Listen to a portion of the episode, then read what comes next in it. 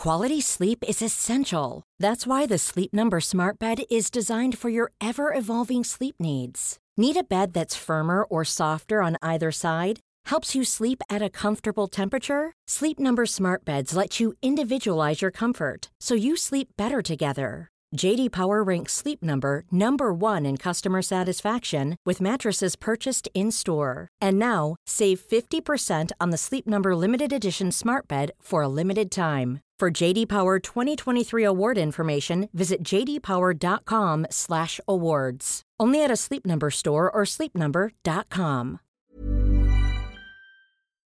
In a sudden flash, it all comes clear. It's a eureka moment, an epiphany. Hi, I'm Marcus Smith, host of the Constant Wonder podcast. The world offers marvel, meaning, and mystery around every single corner. In nature, art, science, culture, history, we talk everything from bees and beetles to obelisks and asteroids. Experience the thrill of transformative encounter. We'll bring more wonder to your day. Listen to Constant Wonder wherever you get your podcasts. Hello and welcome to the Mary Rose for our now weekly again uh, debate slash get together slash excuse to just rip the shit out of each other um, with with history stuff. Uh, hey everyone, how you doing? Hey. Yeah, that was the most half-assed attempt trying to sound like we um, are not totally fucking hacked off with life. Uh, right, okay. Today, you all thought you'd be really funny last week when we were doing what were we doing last week? The fact or fiction fail thing, and you were all going on about squirrels and stuff in the chat, and I was like, right, buggers, if you want to spend all night going on about animals, then you can do it. So we are doing. I don't. We didn't even really decide. It's like history's most epic animal anecdote or whatever, and yeah, that's what we're doing anyway. So I'm guessing Holmes will just go- de- decide the criteria. You're right, Holmes? How you doing? Oh, not too bad. Um, why am I deciding the criteria? Is it just the, are we just going to go off the most entertaining story? Yeah, just whichever one turns you on, basically, by the end of the night. Okay, I didn't realise I was going to put that slant on it, but I'm fucking with that. Is it is it the sexiest animal? You do kind of have an assistant judge, although um, she may not be able to speak for most of it. Beth is here. She is the leper in the corner. Beth has COVID, don't you, Beth? Well, we hope not, but we'll find out soon enough, I'm sure. I, ju- I just don't see what else it can be with your symptom list and the way it hit you like a freight train. Um, what have you got to say to anyone who's not wearing a mask and saying it's all a fake conspiracy? Fuck off, all of you. I've never felt so ill in my whole life. Yeah. So I'm Beth is generally- here. She's in her Minnie Mouse onesie. She'll probably be on mute a lot because she can't stop coughing. But at least she made it. We, before we get started, guys, we all need to spare a thought for Dorman, who cannot be with us tonight. Dorman has been admitted to hospital. Um, we hope that he's going to be okay. But basically, he saw the trailer for that new Emily Blunt film and heard the Irish accent and collapsed and was hospitalised. Um, he's doing okay. They're hoping to release him in the next couple of days. But he was heard screaming, "It's a hate crime! It's a hate crime!" Um, I did. Have you? I watched the trailer when he sent the link down. Arthur of God, how can Jamie Dornan not do an Irish accent when he's from Northern Ireland? And secondly, has anyone else clocked? Charlie, you're a film student. They're doing that whole unrequited hate like love from when we were teenagers thing. I think is what I gather from No it. one's ever But done that they're like ten years too old. It's Are not doing like that that horrible kind of normal people thing that everyone was crazy about at the beginning of lockdown? It's like, oh, come on. But this is the thing. It's like they're they're sitting there and they're kind of they're doing the whole oh we've been in love forever and haven't got around to telling each other, which makes an all right film. I'm guessing if in the, they're in their twenties or thirties. But when they're all like he's going bald, she's a mother of two teenagers or whatever in real life. I love her to bits. Don't get me wrong, she's excellent. But I'm looking at, her, I'm thinking at that age you just look pathetic. And also Oh. the whole Irish like vibe to the I, I'm going to say this because I think the whole of Ireland fucking agrees with me. It's like an American who just is, is massively enamoured by all that fiddle-dee crap, who's never been to Ireland in his life, went into a room in Hollywood and pitched it and said, yeah, there's this great little country that hardly anyone's heard of called Ireland, right? And it's really cute and it's really green. And then formatted the whole thing based on the Irish Tourist Board advert. Guys, who else has watched the trailer? Yeah. I have, yeah. It's bad, isn't it? I kind of have to believe that when you get into your late thirties that you can still find love. I know that's true, but the fact that they've known each other since they were kids or whatever and lived on the next farm or whatever the fuck it's called, and they're still like they're in their early 40s, I mean, you just get your shit together. I'm not going to give you an hour and a half of my life because you can't get your shit together. You're running Also- out of options now. You on the left with the, I don't know what that hair's about, Emily, you're like basically approaching menopause now. Jamie, how many other options have you got living on a farm in the middle of nowhere? Um, where the guy from Mad Men comes into it randomly in some old car, which has thrown anybody, everybody, because no one even knows when this is set. If we can get to the reason that we're really here tonight, which is trying to pimp out Chris. Yes, Ladies, if you're listening, call 07. Chris is available um, and is lovely. And like ships. And he's not single because he couldn't get his shit together. So Well- he's not like a sado on a farm looking at his neighbour for 30 years and doing nothing about it. Chris, I think No. this is really helping. What do you think? yeah, but it's good. I mean, I've been I've been divorced six months, and my ex-wife has just proposed to her boyfriend, so Right. that she's been seeing for a year. So, um, I've Yeah. never met your ex-wife, but the fact that she's done the proposing, like, does that smack of desperation a bit? no, Hey, to be fair. No comment. There's kids involved. No comment. Chris, if you dump the ships, I'll date you. Done. No I'll, I'll go back. I'll go back to airplanes. Yeah. Shit. Well, I've got um, I've got a lot of books on German soldiers, so uh, it's all Star Wars. That just Oh, doesn't hey, sound David, good, If you does Sign what it? is for single, we found the reason. You've met Kate. Kate likes Star Wars. Me? No, not the other Kate. No, look at the horror on Kate Spooner's face right now. No, Kate. doesn't. anyway, right, let's get round the introductions. We, we've established why Dorman isn't here. Kate Spooner is here after a very long interval. Where have you been? I've I've just been. It's all been a bit shit. So yeah, I haven't been here. It's fine now, sort of. How, how is Spain in lockdown? Are you in lockdown again? Yeah, well, sort of. So we've got um, we're not allowed to do anything fun after six o'clock, um, unless it's at home, and um, we're not allowed out of our houses after ten o'clock for any reason, unless like I don't know, you're dying or something. Well, it's like the whole gremlin theory again, isn't it? Can you only transmit it after 10 o'clock at night? yeah, I think so. I think what it is now is stopping idiots who think it's okay to go out and get drunk with their mates all night, isn't it? Which is essentially what we've done in England and what they're trying to do in Poland and no one's listening. Alina is in the house. You're right, Alina? I am here. I was just struggling to unmute my microphone there as I was typing message because they're starting in the chat room again. Oh, you, you need to find a new microphone. Roger's not happy. That's a no comment from Alina. Right, Marcus is in the house. Marcus's Wi-Fi's knackered. You're right, Marcus. Evening, how you doing? How was furlough? Fellas, productive. Like, I'm getting a lot done. So, you know, things, things need to get done. It won't of last. DIY, bit of, bit of those side hustles that don't pay because, you know, we don't pay historians. But yeah, it's good. Yeah, people think that everything we do is free and comes I like it. mouth with no effort whatsoever. Keeps me busy, do what I like. He was, I'm just hanging. I'm just jobless and hanging. Zach, how you doing? I'm all right. How you doing, mate? Yeah, not bad. How's the washing machine? Oh, don't get me started. I love it. It's like I'm not sure who has more anti- antipathy. Is it Chris for his ex-wife, or is it Zach for his washing machine? No, it's me. Let's let's be absolutely clear. No disrespect to Chris. It's definitely me.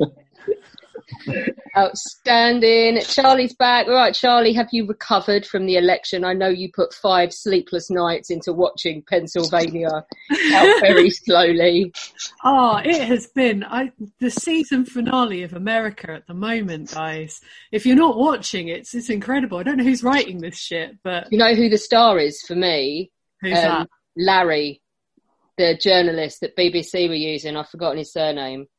Oh, He I've been, I've been in. CNN. I've been, I've been in, I've been Uh, I America with Larry Adowu, I think it is. Um, I'm sorry if I've just butchered his name, but he was outstanding. They went to him at like four in the morning, his time one night, and were like, "What's going on, Larry?" He went, "Well, I'm not stressed at all, and I'm not pulling out what's left of my hair, and I don't need any sleep, and I haven't just been sitting here refreshing the electoral website for the last eight hours." And they were like, "Okay." It got Maybe so bad. push him anymore. It got so bad I was refreshing the New York Times feed in the bath. So I was like, I I can't miss anything. Yeah. That's a euphemism I've not heard for a while. no, typically, typically she went for a piss just as Minnesota declared. Having sat there watching nothing happen. No, it's true. I'd just woken up and uh, yeah, refreshed my phone and oh, Minnesota. Yeah, in the bathroom. It's great. Uh, how much cake did you eat? How much cake? Lots, lots. I baked all morning on the Tuesday just because I was so so nervous. But yeah, I made brownies and, and red velvet cake, and I made a mac and cheese, and I I made hummus. It- it was- Oh, your crazy. hummus is amazing, though. Thank you. Oh, if you weren't married already, I'd marry you. Lucy, how's it going? Uh, still 2020, so still shit. Yeah, then it won't fucking end, will it? Never. No, at Never least Ivy's end. well again. Twitter saw the Ivy drama, and it turns out she just wanted some attention, and it cost you three hundred quid in vets bills. That's exactly it. Uh, and I'm glad that I took her to the vets and they just couldn't tell me what was wrong with her and just told me to fuck off after 10 minutes. That was, you know, a solid £195. Um, so it was the right decision. It was the right decision. They just they know they've got us over a barrel, don't they? Because you were always going to do it. All right, who else have we got? We got Lockie as well. You're right, Lockie. Yeah, good. Nice to be back to normal with a with a stupid podcast after doing a serious one. Oh, do you know what? Uh, It's gone down so well though. You and Holmes did so well on that one. Good. It's banging. It's up there with download rates with uh, Nikolai's, and you know everyone is in love with Nikolai. So uh, yeah, really good uh, chat there. We did the Battle of the Somme, and we did uh, why it wasn't futile, didn't we? And we talked about tactical development and stuff. And Holmes did this awesome little sort of remembrance thing for this group of poor bastards because it, it supposedly ends on the 18th of November, and he sort of explained how a week later these poor gits were still in a trench, weren't they, Holmes? Yeah, incredible story, really. Yeah, it nearly made him cry once, but that is in the podcast if you want to go and read it, uh, listen to it. Clive's here. You all right, Clive? The Mark Very well, Lonzo of History Hack. Save the best till Oh, last. Thanks. I've worked out this week that I haven't been in a suit or in a lift since March, which is quite odd. So, how many of you guys? I know Marcus, you had to put your suit on for Remembrance Day, but like Holmes and Lockie and that. When was the last time you wear you had to wear a suit, and do you think they'd still fit? I haven't had to wear a Well, I suit. did- I haven't had to wear a suit for years, but um, okay. so definitely, definitely not. I wore a suit on uh, the first day of my tutoring um, thing, which I started uh, a few weeks ago, and that was my one and only occasion in one. Did you have to suck your stomach in, or is it all right? I spend most of my time doing that, to be fair. and James is here as well. He's already piped up. You all right, James? Yeah, not too bad. Just been trying to keep busy with family research, and thanks to Holmes for helping me with that confusing situation. And Beth Yeah. as well. He did. Oh, some- and Beth as well, yeah. Yeah. Holmes is doing You're like welcome.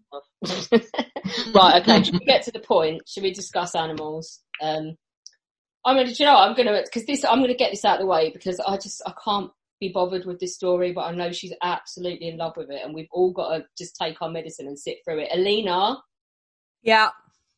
tell us about the most epic animal ever in the history of the world.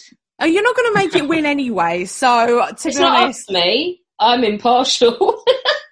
I just let it be known that I fucking hate dogs and that Clive slated South London earlier on today. Holmes, where do you live?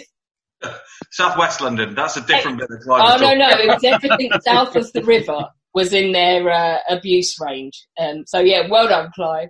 Alina, go on. Okay, so I'm actually going to start with something quite. It's it's going to be a little bit depressing because this part of history always is really sad and blah blah blah, and you're going to be like, oh, you're ruining the mood. I don't care. You can suck it up, but it gets better. Oh, good. Right, so it's a bear, right? No, stop it! You're ruining it. Shush. told Anyway. last week you were doing a bear. Yeah, but not on here. People know this, but other people don't know this. You ruin the surprise. Get on with it. Right, okay. Anyway, so 1st September 1939. I have to do some background info, otherwise some people may not understand what I'm talking about. Um, There was a war. The end. There's the well, background. Poland, Poland gets invaded by Germany. Poland then gets invaded on the 17th of September 1939 by Russia. Poland is now fucked. England Um, doesn't help. Blah blah blah. Yeah. So 1.5 million Poles get deported to Siberia. Uh, Mhm. Approximately half of them die and perish. Uh, June 1941, Germany invades Russia. Russia pretty much goes, oh shit, uh, and starts to release Poles. Um, a load of them get evacuated out of the Soviet Union through Iran in the spring of 1942, which is exactly where our story begins. The spring of 1942. Uh, Polish citizens uh, accompanying Anders' army uh, meet on their journey a young boy, and the young boy is carrying a baby brown bear. So uh, Irena um, basically convinced the lieutenant to buy him. Uh, this bear is in really, really, really bad condition. Um, they pay some Persian coins for him. They give some chocolate, a Swiss Army knife, and a tin of beef to the young boy. So this bear ends up under her care for the first three months in a Polish refugee camp near Tehran and they call him Wojciech, or in other words, Wojtek. In Polish, that means happy warrior. So he ends up being adopted by the Second Transport Company, which is later known as the 22nd Artillery Supply Company, which I'll be referring to from now on. The problem was he had severe issues swallowing food. So they fed him condensed milk. Alex, can you guess from what? A baby bottle. Try again. It's Like when people do that drunken thing where you have to use the siphon to do a pint and then they all throw up. It's a rugby thing, Lockie or no? No, so you're going completely the wrong way. So poles, so they clearly use From a potato. not a potato, but what can you what can you make potatoes from? Vodka? A vodka bottle. Oh, that is outstanding. Did they feed him from a vodka bottle? They fed him condensed milk from an old vodka bottle. God bless Poland. So the soldiers ended up donating loads of rations to him, and uh, let's just add this on top. He also drank beer. Of course he did. So he is a beer drinking bear. It gets better, gets much better. He actually ends up having his own mug. And he would get really sad if nobody put beer or wine in his mug. And then They turned the obviously- bear into an alcoholic, is what Oh, you yeah, said. to- Poles, hello. that was bad as the Irish. Oh you shit, can say this because you're Polish. The rest of us will not comment. That's okay. Um, so it gets even worse than that. Actually, funnier than that. He um he starts to smoke. So not only is he a drinking bear, he is a smoking bear. Um, he would get a packet of cigarettes, pop a cigarette in his mouth, wait for somebody to light it, have a couple of puffs, and then eat it. sounds, sounds still sounding like one of uh, Lockie's rugby club get-togethers, but go on. so what he would do, he'd sleep with the soldiers. Uh, he spent a lot of time with his humans. He would imitate them, so he'd learn to walk on his back legs. And then he learned to shower like a human. Not only did he learn to shower, this actually helped because there was a would-be ammo thief in the camp. One day comes into the camp and is faced with a six-foot bear. Drunk six-foot bear. No, actually, Run out of you say, you say Yeah. that he you say that he was drunk. Apparently, um, the amount he would drink could because you've got to remember this is like a fourteen stone bear. You know, he wasn't getting drunk, not enough to get him drunk. Lockie still gets drunk. Yeah. Lockie's, Lockie, you're more than 14 stone, aren't you? Because you're a man mountain. Or many, many more stones. Yes. Anyway- This bear's sounding quite puny right now. anyway, moving on. So he followed the 22nd Artillery Supply Company through Iraq, Syria, Palestine, and Egypt. He was then, um, so the company was then reassigned to uh, fight alongside the British Eighth Army. Uh, in the Italian campaign. However, there is a problem. They cannot take their bear with them. Why? Because the British, yes, the British, banned animals, pets, and mascots. So how did the Poles get around this? Clearly the Poles do get around this. Uh, they signed him up as a private. So he now becomes an actual bear in the army. He had his own rations, paybook, rank, and serial number. he ended up living with his men in their tents as well. So wherever the men were, the bear was. He ended up fighting in Monte Cassino. But how do we get to this? Because it happens in May 1944 because the Poles get under some severe shell fire. So Wojtek climbs a tree because he's he's scared. There's there's a lot going on. I mean, even for soldiers, it was a horrific moment. Well, he's He not actually- that fucking hard then, is what you're saying. Wait a minute. Wait a minute. Hold on. Hold on.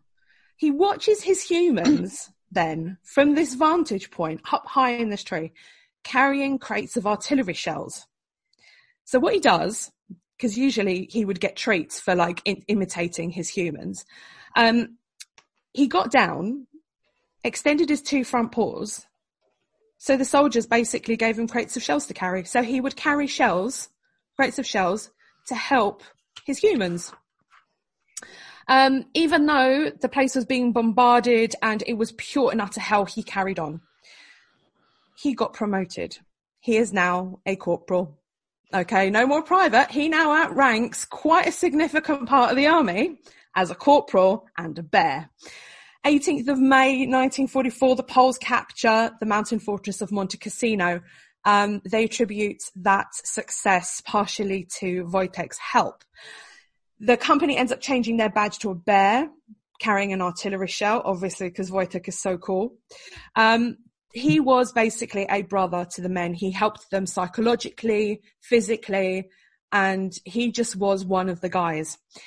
So the war ends. They take him with him to a settlement in uh, Winfield Airfield. At this point, Poland is going under some severe problems, you know, the communist stuff. The communists want him to go back to a Polish zoo, you know, let's glorify our hero, woohoo! Um, the soldiers go, uh-uh, we're not going back, we're not taking him back. Um, once they finally started finding their place in, in, in England, they decided to put him in Edinburgh Zoo, so he found his permanent home. Soldiers would come and visit him, throw cigarettes down to him, um, like back in the old days. When he died, he weighed 35 stone, which I don't think Lockie weighs, by the way. No, I mean Lockie's quite. place was pretty much. I haven't weighed 14 stone since I was nine, but he definitely doesn't weigh 35 stone. Right, so he weighed 35 stone, which for um, other people who are listening is 220 kilo. He was way over six foot and he died at the age of 21, 22, so 1963. Um, in 2011, they released a film about him. In course they 2015, uh, the Scots and Poles raised £300,000 for a bronze statue in Edinburgh, uh, in West Princess St. Uh, St. Gard- uh, Waste Princess's St. Gardens. God, took me a while to say that. Um, there's statues about him. There's books about him. He is all over YouTube, the internet. Um, and I think one of the Polish societies is actually doing a talk about him in a couple of weeks, or it could be even this week. Um, which, if you double check my Twitter timeline, uh, I will retweet it if anybody's interested. So thank you very much. That's Wojtek. Have a nice night. He wept. A smoking, drinking, mad Polish bear. To be fair, there's a grudge in respect there. It's quite amusing, and it's not a dog, which means it gets points from me. Holmes, Yeah, no, I like that one. It sort of ticked all the boxes: human behaviour, bags, booze, war.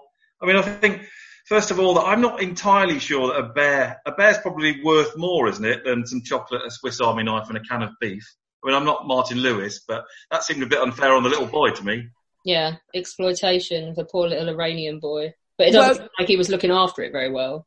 No, true. And then, given how rubbish animals tend to be around fireworks, was placing him with an artillery unit possibly the most sensible thing? it seems like everything, every decision they made, from giving it vodka and fags to putting it in an artillery unit, was done for shits and giggles. Yeah, and then, but he went with it. So fair, fair play to the bear, to be honest. I mean, it, it, it's very similar, I don't know if anyone else has picked. Um, Oh, is it did Jackie. who was a, a, a baboon that was carried around by um, a South African regiment in the First World War, who basically used to do all that stuff as well, apart from carrying the shells. And he learned to salute officers and stuff without having to be told. But you know, he may pop up later. Yeah. You're better than Australians then. But Wojtek was really cool. He is a hero and he did do a lot for, you know, just being a bear, right? Well, I'll give you that it's not drinks. considering you. It's not the worst choice you've ever made. He, he drinks, oh. he smokes, he's six foot tall, he's hairy. Are we not sure this isn't just a soldier? Just a Russian soldier. I've seen no evidence that this is a bear right now. Marcus, go on Google, Google him. There are so many pictures of this bear. He's It'd be so funny cool. if it was and they put him in a zoo. I think it's just a really hairy bloke. Uh, go, go on, go on Google and Google and Google up uh, large Polish bear. And at the Oh, end, he's- there at the end of the day, he sits in Edinburgh and people chuck cigarettes at him. Also, sounds like a soldier. Look, are you sure that's not going to come up with a picture of you if we Google Polish bear, large Polish hairy bear? Uh, Alina, you need to go back to the week-long chat about definitions of a bear that we've had on Twitter. And Zach's Google history. Yeah, and then you'll realise how funny that statement is. Uh, I think it's only fair that um, Bertie do some judging tonight as well, um, and his face, uh, to be honest, pretty much looks like I could take him. I don't think Bertie's necessarily that impressed. Is Beth impressed? Um, oh God. Uh, right. Yeah, I, I like that story. I mean, what again? Like Holmes said, what's not to like? It's a, it's a bear doing things. So, There's no sex. There's drugs and rock and roll, but there's no sex. which is a shame. But no, I like that story. No, I do have one question. How did he get paid? like, By who he paid- food. Paid order, like everyone else. Bank transfer last Friday of the month. No, but they all got food and fags, so Yeah, prison Who rules. He got, exploiting he got cigarettes. Well, he was quite naughty apparently as well. So they had um, Christmas Eve dinner all lined up for like the whole camp, and he demolished a lot of it. he's just gone up in my estimation because of that. right. Thank you very much, Alina. Uh, I think that's probably going to end up being a contender tonight. Let's go on to a bloke next. Let's go to let's do Marcus because I got no, I missed this on the group chat. Which Mark? I don't think Marcus. Did you reveal what you'd pick? Yes. Yes, I did. I thought I'd go for the most Marcus one of them a lot, basically. Did the horse skeleton in the National Army Museum? No, that's Okay. Marengo. Going for completely opposite side of that, Copenhagen. Copenhagen was the Duke of Wellington's horse for much of the Peninsular War and Waterloo. But not only was he Duke of Wellington's horse, he has a bit of character to Copenhagen, so I quite like him.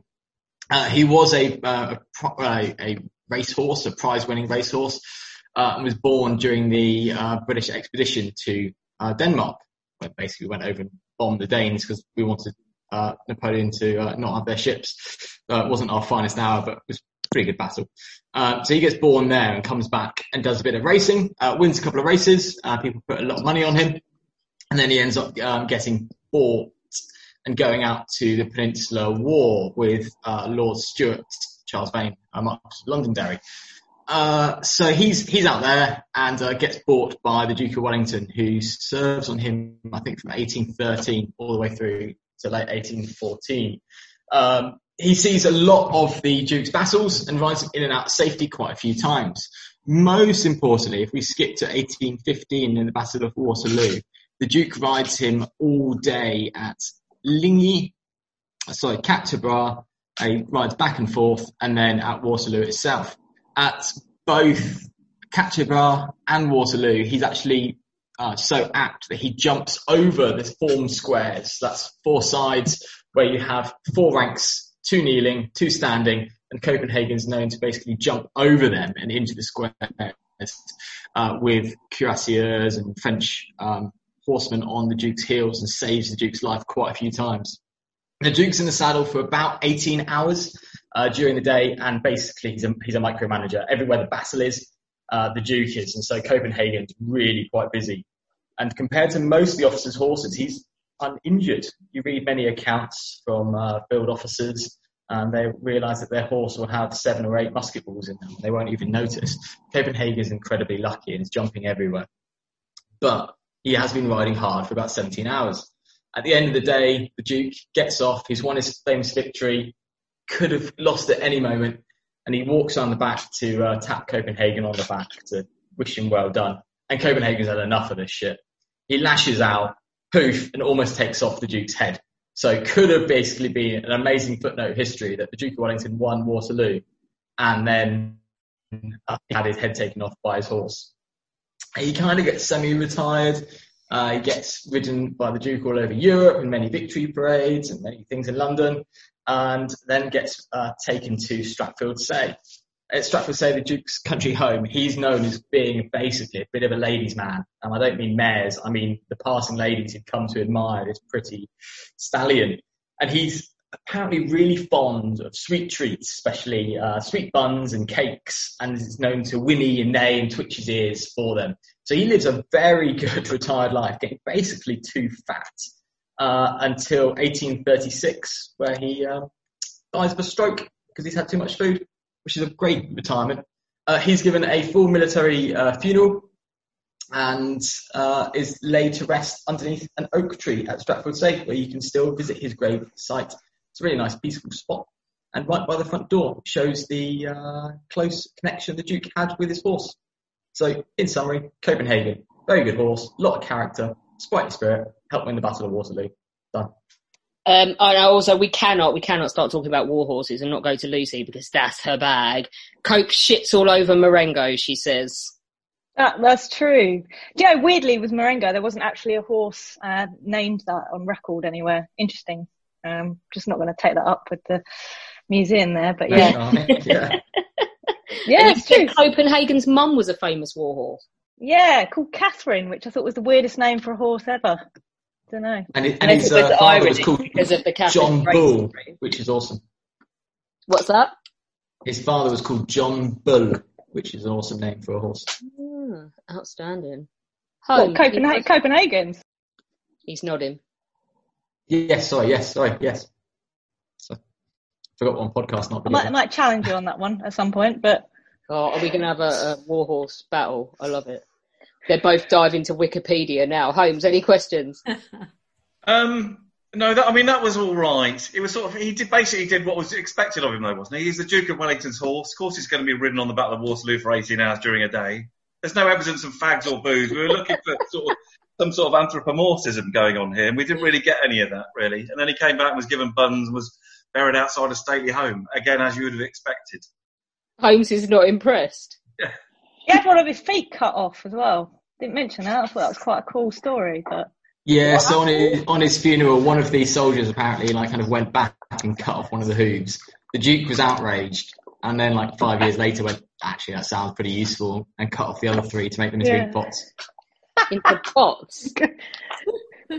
Ink pots, yeah. He was outraged for a while, and so he went, actually. it works. Ultimate definition of recycling. Yeah. Let nothing go to waste. I will never get That's over. what- Go on. That's like leaving leaving a Christmas present till about 9:30 on Christmas Eve when everything is shut. Yeah. It's what I would just. I'm never going to get over that. My first exposure, proper exposure to the Duke. of- Okay, that's a lie because I went and looked at his papers in Southampton. But then that exhibition at Eton where there was still food stuck in his false teeth, so he just grosses me out. If I'm honest, Marcus. Which set of false teeth? He had many. They're porcelain. I don't know if they were all made out of the same thing, but they looked hefty, man. Like you, I'm surprised he could lift his head up. Yeah, someone made out of real teeth and wood. Springs. Uh, to be honest, my my as as much as I love a good story and I do like horses, um, I'm much with the same with Holmes on this one. It's like, well, did he actually do anything other than what was expected of him as a horse? So I think I might be with this one. I think in this company, Alina set the bar too high because she gave us an animal that was a complete He She gave us a po- fat Polish soldier. it wasn't even a bear. Prove Wasn't even it. a bear, and Paddington's way cooler. Oh, Marcus, I feel like they're not on board with you on this. Not on board. No, let's go to Lucy. Are you going to throw down a challenge over the name of this horse? This is well, I'm I'm going to do a horse, but my horse isn't a war horse because I mean I could have done a war horse. Plenty of good ones to choose from, but instead, um, I've gone for a horse whose full name was Beautiful Jim Key, and that is his full name. Beautiful is his first name.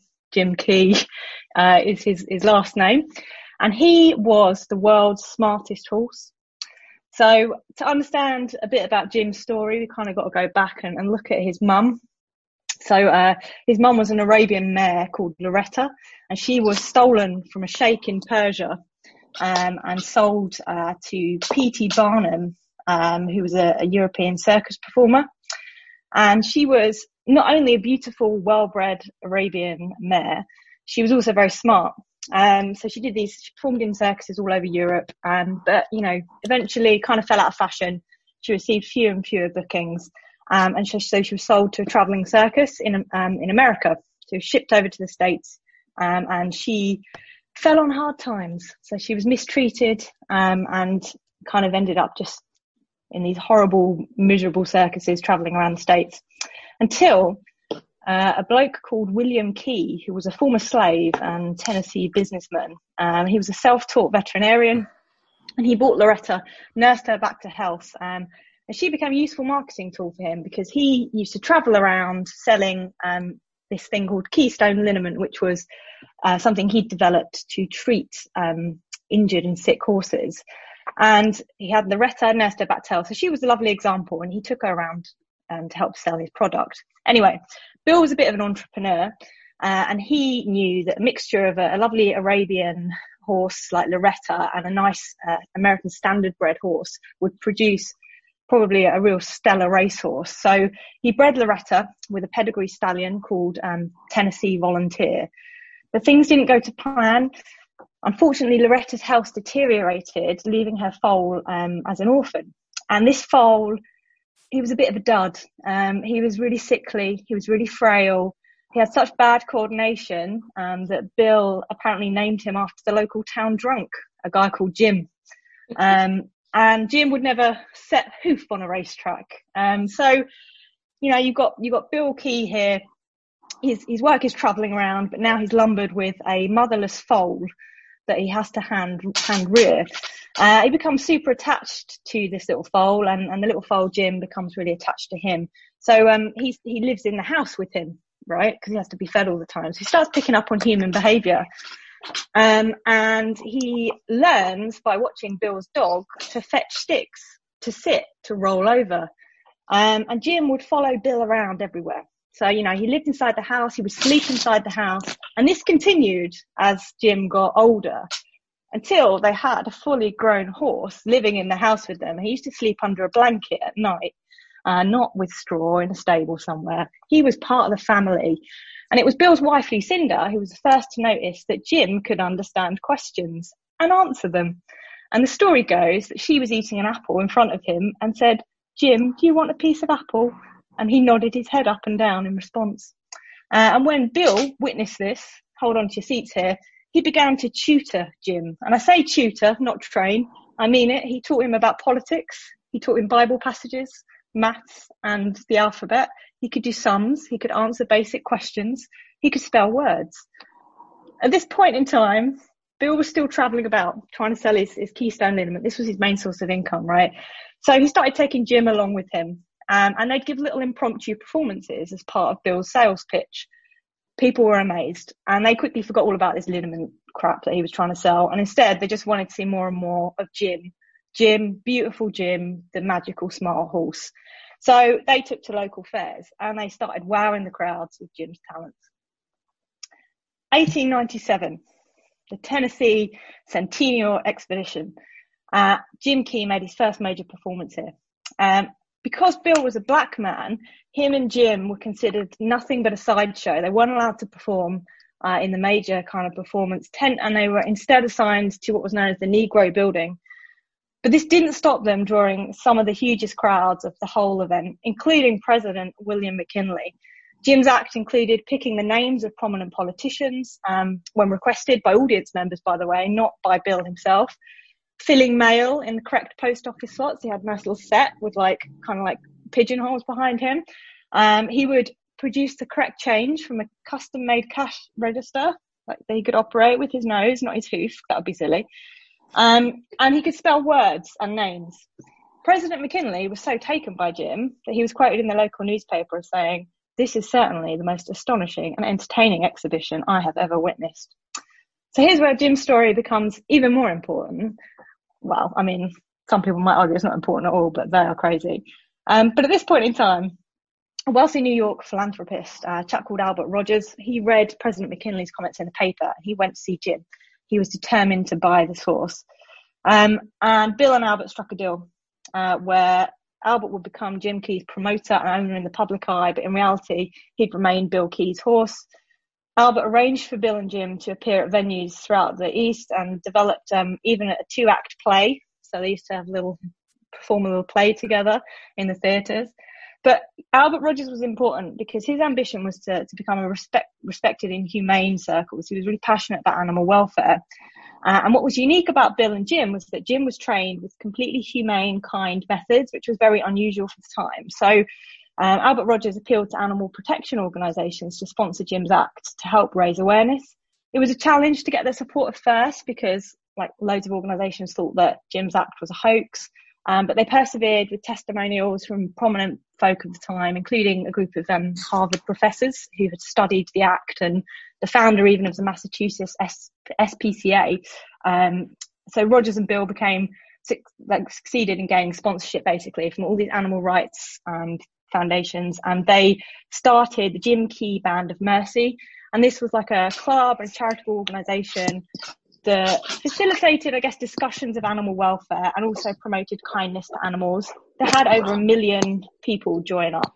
So, at the height of the success, Bill and Jim Key performed um, at the 1904 St. Louis World Fair, and their act was the most profitable of the entire exposition.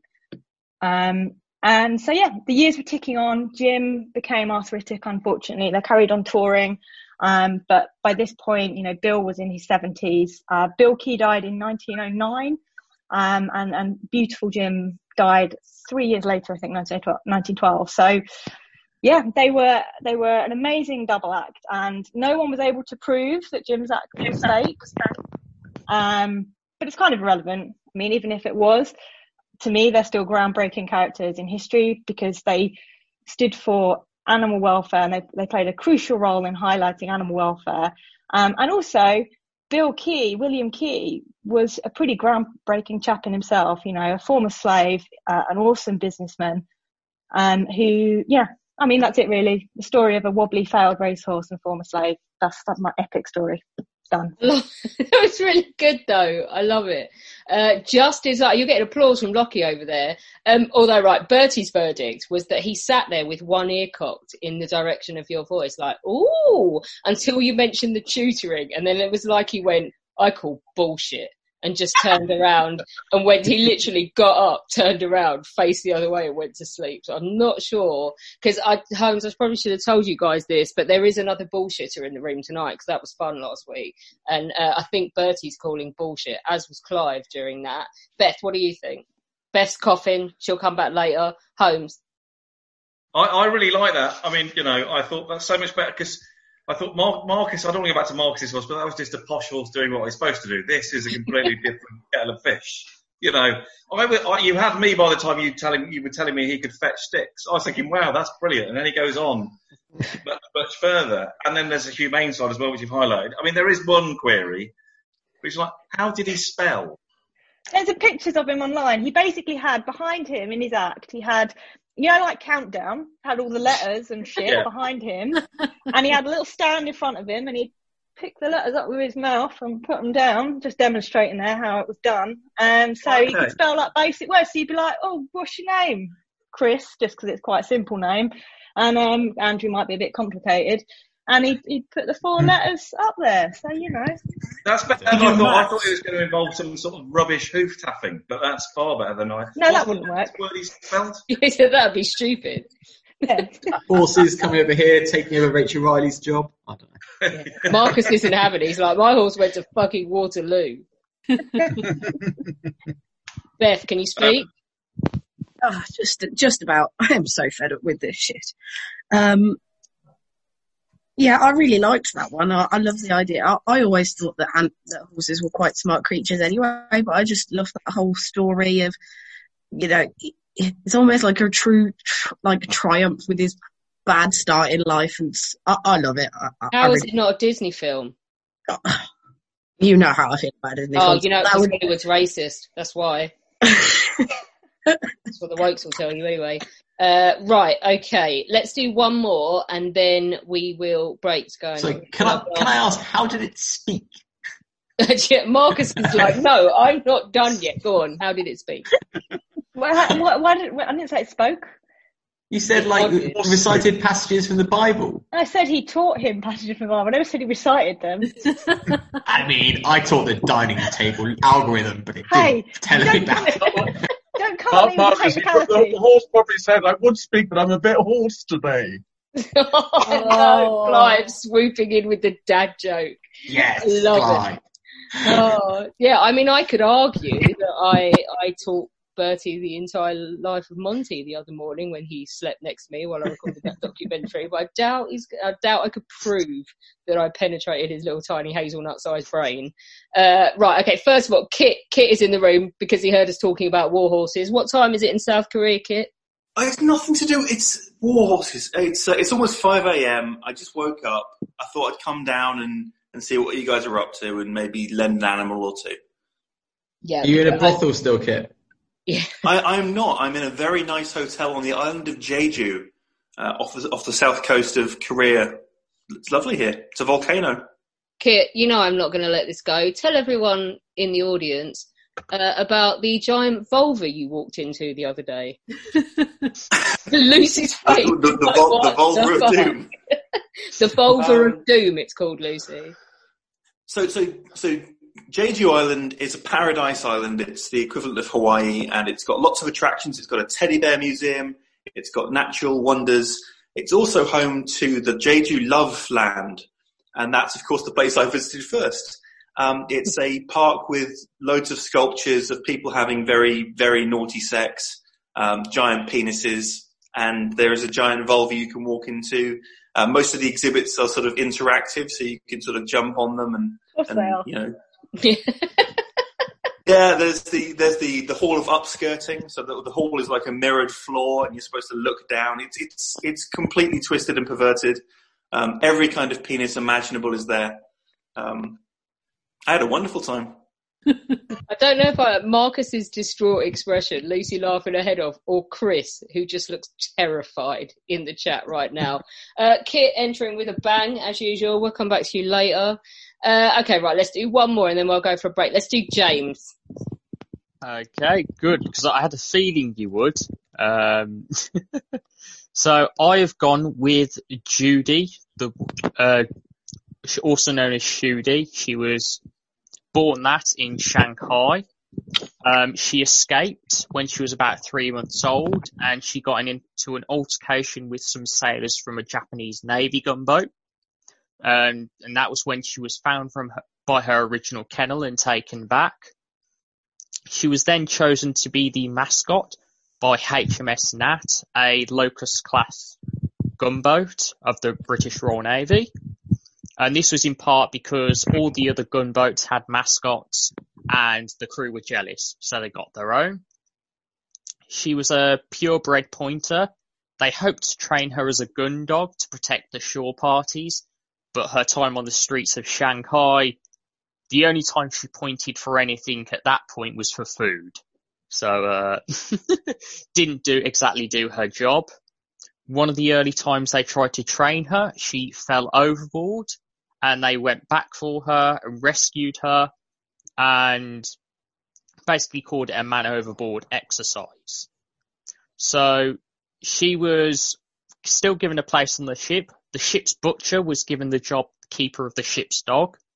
She was trained to stop going from certain areas of the ship, such as the ones by the Chinese cook, as they disliked her.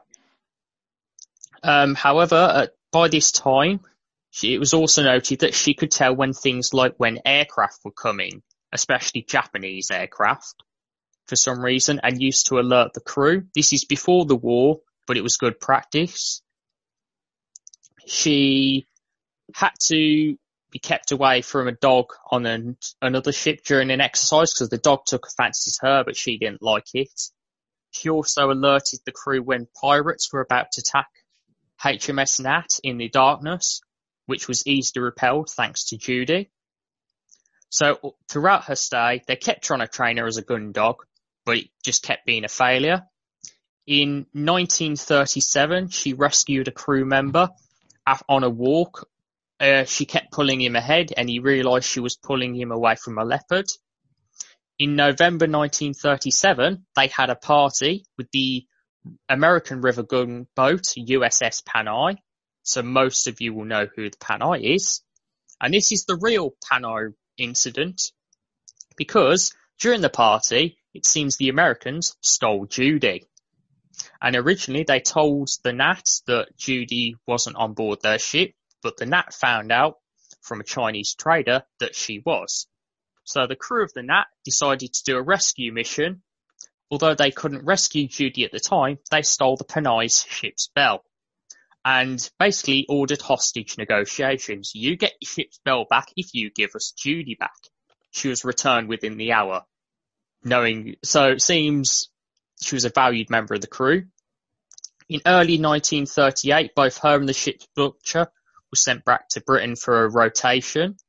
However, when they got back, they realised she fell in, she fell in love with a French pointer on another gunship, on another gunboat, sorry, and the two crews decided to hold a wedding ceremony for the two dogs. So the French pointer Paul stayed on there for three days. She fell pregnant, gave birth to 13 puppies, 10 of which survive. And some were given away to the Francis Garnier, which was the French gunboat, and also the American gunboat USS Guam. She was also involved in an incident in October of that year when she was confronted by Japanese soldiers who pointed a loaded rifle at her for some reason. One of the soldiers was thrown into the Yangtze by leading seaman Jack Law, and during the following days, several Japanese officers kept coming aboard the Gnat, and it was decided that it was better for her to stay on the ship for her safety. In June 39, she was transferred to the HMS Grasshopper with the majority of her crew on the outbreak of war with Germany, and eventually redeployed to Singapore. She was originally seasick, but was properly exercised and recovered. By 1942, obviously, the Japanese were attacking and it was decided to evacuate Singapore and the surrounding area. Uh, the Grasshopper, along with the Dragonfly, was unfortunately sunk as they tried to escape and they ended up stranded on an island.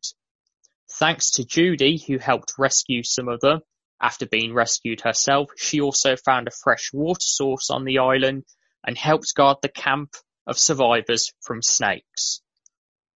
Eventually they were picked up by a passing ship and then marched when the ship could go no further all the way to uh, a, a hopefully a safe area. However, by that time in Sri Lanka, they missed the last evacuation ship by nine days and they were eventually captured by the Japanese.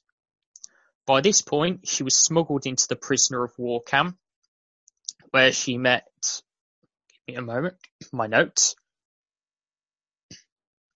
where she was basically looked after and she met, I think it's Frank Williams, leading aircraftman, who fed her half of his rations of rice. Eventually, they were all, and she kept defending the prisoners from the guards, an alligator attack, wild dogs. Uh, eventually, they were meant to be transferred to another camp now the Japanese guards at this point said the dog would have to stay here. The crew and the, all the survivors of the crew and the rest of the prisoners found a way to smuggle her on board the, the ship they were on. However, that PAL ship was eventually sunk by a British submarine and Judy helped save a load of them, pushing wood to survivors so they could float. And they were eventually pulled up by a Japanese tanker. The guards found out that the dog was there they were not happy, and they are about to execute her when the commandant of the former prison camp basically officially made her a pal and gave her a name because he'd taken a liking to her. So she got official rations and all the rest of it. So then in the next prisoner camp, she helped keep the crew safe, distracting guards again, fighting off alligators and wild dogs and just doing everything to keep morale up in the horrible conditions of Japanese prisoner of war camps. Eventually, the Japanese were going to kill her because of a lice outbreak, which wasn't proven to be from her, but the camp inmates kept her alive long enough for Allied forces to arrive. Afterwards, she was given the Dickens Medal in 1946, and I have here her citation. It read for magnificent courage and endurance in Japanese prison camps, which helped maintain morale among fellow prisoners and also saving many lives through intelligence and watchfulness.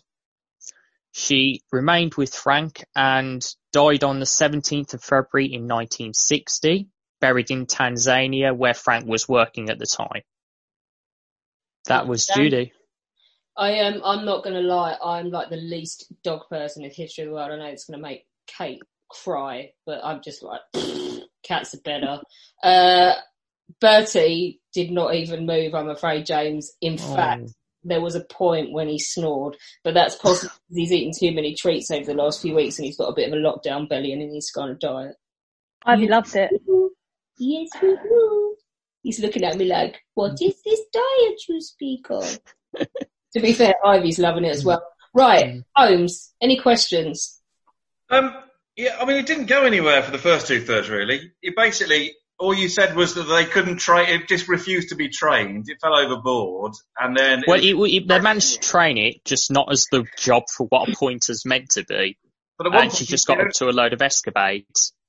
But the only point, the only successful training that you'd said was that she learned not to go near the Chinese kitchen, which isn't that. No, no, there was areas on a ship she couldn't go, which she was trained, but she they, but they found out she could hear aircraft before they could, and she'd alert them, especially Japanese ones. How did she So- know it was Japanese? Because surely as a dog, you'll just think it's going to be a big wasp type thing, and any aircraft's going to get your attention. Yeah. No, it's it seems I don't know because of the tone of the Japanese engines or something, but it just Maybe, seems maybe the fact they were flying it. around Japan, uh, they were sailing around Japan, gave them the idea that it was a Japanese aircraft. It, well, it probably learned aircraft recognition from that horse. I, I just imagine it when you said like, oh, could you like alerted them? It's like the um the dog from you know Up Dug where they've all got the collars on so they can talk and he just goes squirrel. I can just imagine this dog going plane. Oh. Also, I wasn't, I, I wasn't really a fan of the wedding thing as well. That's the type of thing mad old ladies do with their pets. you know? Yeah. Um, I know, also- but it, it's it was worth mentioning for her. James, did this dog go on a ship and it not sink? it No, just the sounds ship- the so ship sank. unlucky. No, Yeah. no, the the grasshopper sank. She was Yeah. bombed by Japanese aircraft. Did, did it, like the dog ever step foot on the ship and it not sink? Um, the Gnat, the Gnat didn't sink. She was transferred from the Gnat though, so uh, Isn't Yeah. this Would dog meant to warn people though when Japanese aircraft are incoming? So if it's she on, she did warn them But- though, and they were on the anti-aircraft guns. But by that time, it was the evacuation of Singapore. and was the dog not It's manning the very guns? good warning, So it's like, "Pla- plane's there, I'm going on break. you, you guys, you guys can deal with this. My bit's done. but she also saved the crew. Um, so she also saved the crew when the ship sank as well, and uh, when the Japanese troop ship sank, she helped save crew. How did She you save keep. the crew? How did she save them? Did she pull them to Um, safety? let me- I'll save you. Let me get this up for you because I have it right here. Did she, did she donkey paddle Uh, to when, them? Like, come when on, the, when the PAL ship was torpedoed, they were heeled over, and luckily she was by a porthole. They opened the porthole and pushed her through.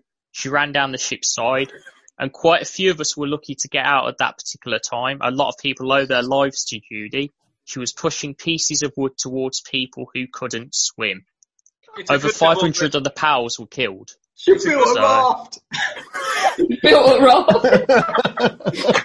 I mean, it's a good job all those people she warned weren't in the Chinese kitchen because that could have been problematic. No, no, that was sorry. That was the, the grasshopper. That was earlier. This, Okay, the, I mean, the- I- what I Just said was from dog.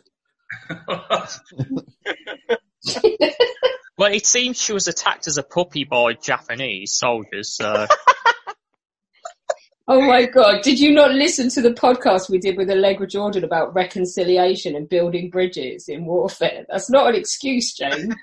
I, did, I didn't say it's an excuse. I'm just saying this dog was attacked when it was a puppy, and dogs and cats recognise that. So, I'm just saying she can't have been that smart then. well, she was, and she got the Dickens Medal for all she did, which is the Victoria Cross for animals. It's, it's, the, it's the Dickin medal, James. It's not Dickens. It's got fuck all to do with the Christmas Carol. I'm Dickens. Oh, there we go. Oh, it's just not my day, is it? Oh, it was more interesting when I thought it was a medal with Charles Dickens' head on it, just for random.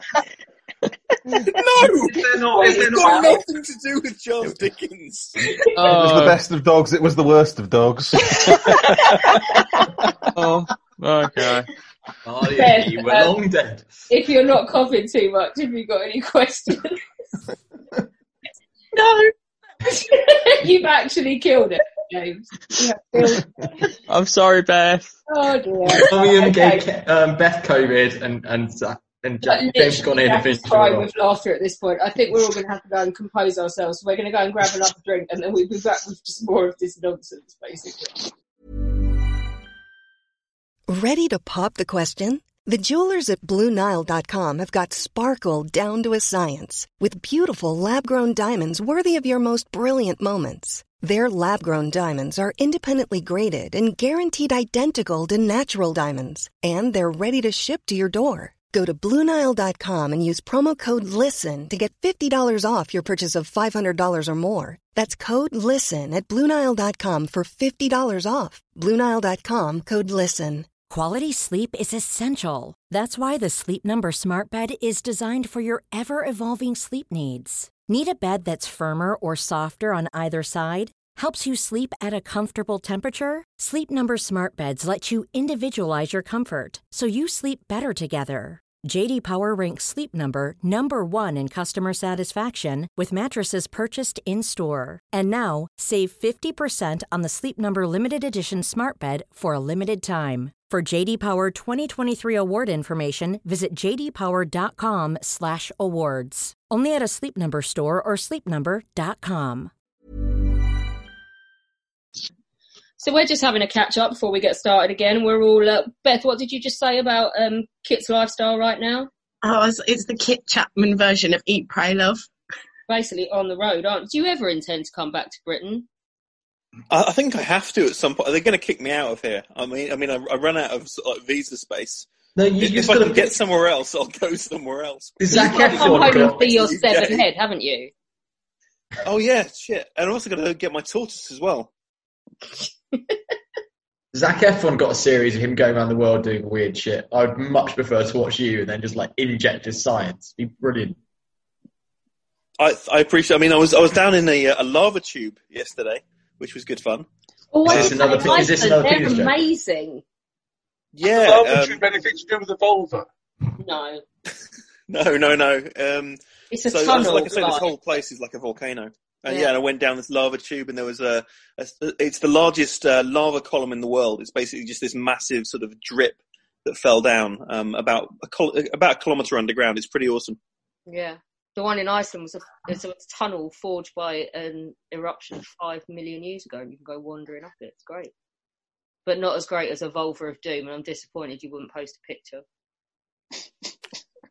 You don't get the size of the, the scale of this vulva that you're walking into. I mean, you don't even realise at the first you're walking into a vulva. We're still talking about the uh, arc. Are we back on the brothel? Probably a bit of both. Right, okay. Let's go on. Let's do a true animal lover now. Let's go to Kate because she's been on before and she did. She was massively passionate, perhaps a little bit too passionate about the husky dog thingy uh, a few months ago. Kate, what have you got for us today? Um, well, I hope I'm not going to tread on anyone's toes because I kind of don't know what, what's left to come. But um, I'm just going to go for it. So stop me if I if I'm um, start talking about something that somebody else has done. so uh, obviously, as a horsey girl, I had to choose an epic equine. Um, the dog thing was tempting, but I've Been there, done that. Um, however, choosing a horse isn't easy. You know, do you choose a fearless warhorse like Bucephalus or Babieca or a racehorse like Aldaniti, Red Rum? You know, they overcame life-threatening injury and disease to triumph against the odds. And what about the horses that inspired generations like Stroller the pony who flew over fences bigger than he was to win silver at the 68 Olympics? Or Valegro who danced his way to double gold in London 2012? I No, almost chose sorry, no on that one. No dancing horses. That just, I'm Oh. sorry, I think I speak for all of us when I say that's just a pile of Thank shit. Well, all right. So neither of my choices, because I have sort of got to mention one before I give my choice, if that's okay, because I almost chose Sefton. So stop me if anyone else is, is doing this one. Um, No brave, screaming so far. fabulous, brave Sefton, a public hero and a symbol of hope for so many, was a household cavalry horse who was critically injured in the IRA Hyde Park bombings in 82, which killed seven of his stablemates and four soldiers. Sefton suffered a severed jugular vein, a lacerated eye, and 34 serious wounds over his body. A true professional, he remained completely calm throughout. Thanks to quick action, a record eight hour surgery followed by further surgeries and a miracle, he survived. He recovered and he returned to duties with his regiment, often passing the very spot where he received such horrific injuries. However, as epic as that is, he wasn't my final choice. My final choice for most epic animal is an average looking little chestnut mare, sold in October 1952 at Seoul Racetrack by a Korean lad for $250 because he needed the money to buy his sister a wooden leg.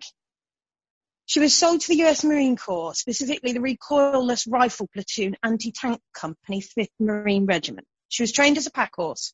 They also taught her battlefield survival, how not to become entangled in barbed wire, to lie down when under fire, and to run for a bunker on hearing the cry incoming. She was one of the first animals to hold a rank in the US military. She was Sergeant Reckless. Nobody's shouting, so I'll continue. Go for it, yeah. You seems like you're safe.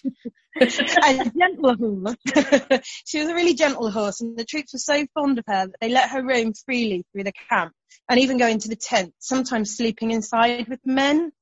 Food couldn't be left unattended, though, around Reckless. She was known to eat bacon, buttered toast, chocolate bars, candy, shredded wheat, peanut butter sandwiches, and mashed potato. But her favourites were scrambled eggs, Coca-Cola, and beer. They were advised to limit her to two bottles a day. She didn't just have a taste for unusual food. She once ate her blanket and poker chips worth $30 that belonged to her trainer. Her baptism of fire with the rifles came at a place called Hedy's Crotch. When Reckless,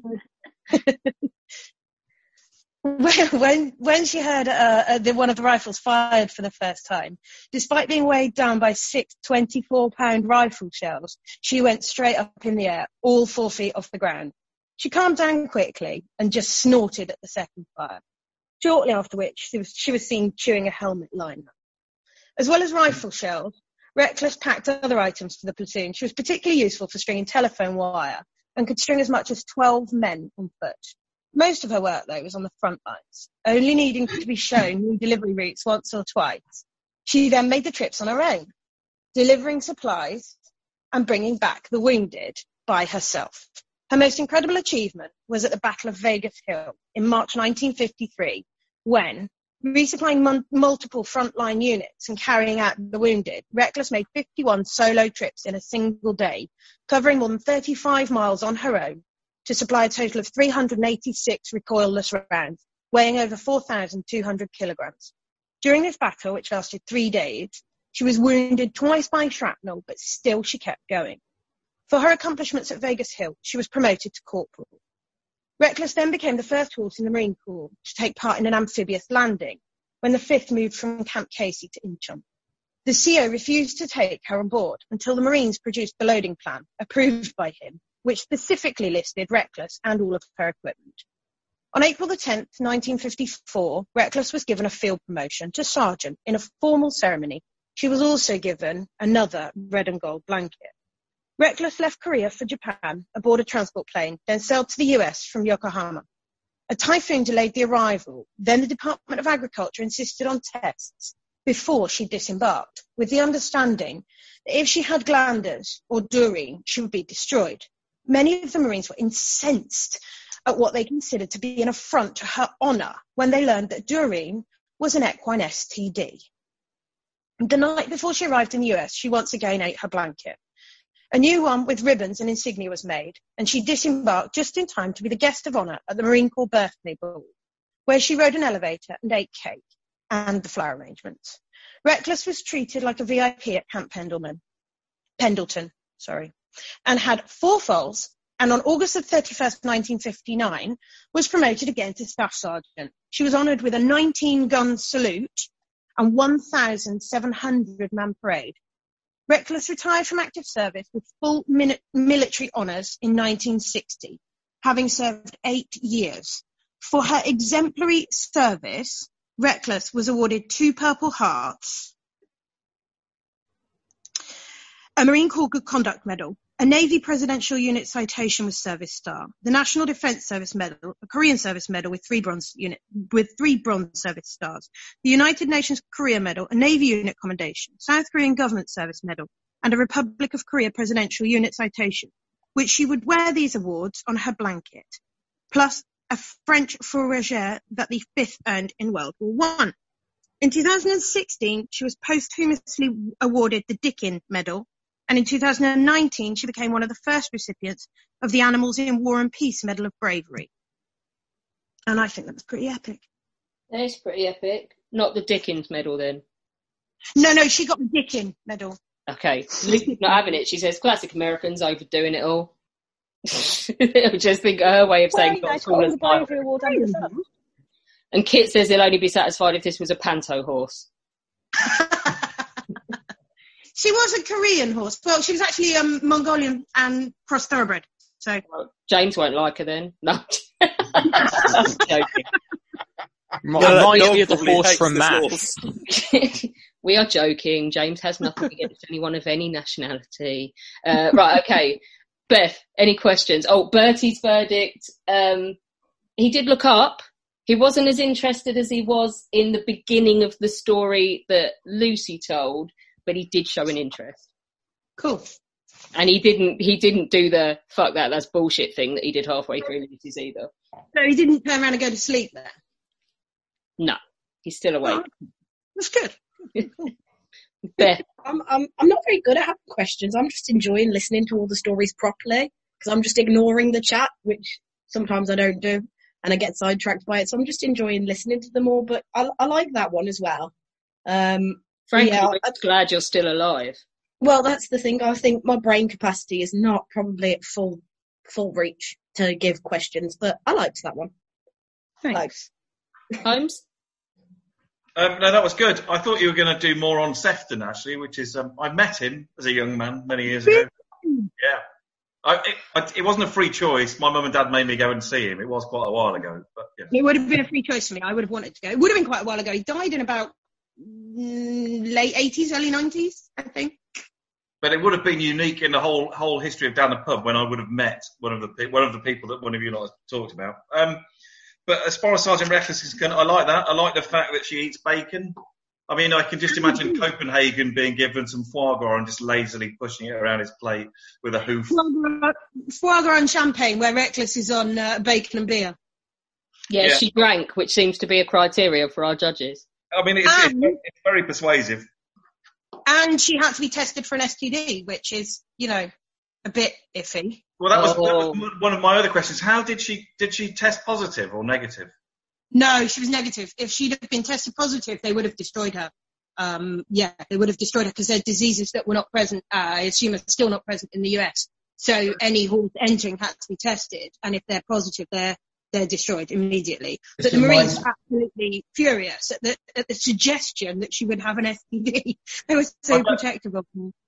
I, I bet there was a couple of boats, a couple of blokes on those on that boat shitting themselves, though, waiting for those test results to come back. It reminds me of a couple of stories from uh, blokes in Afghanistan and a certain goats, but that's a different one.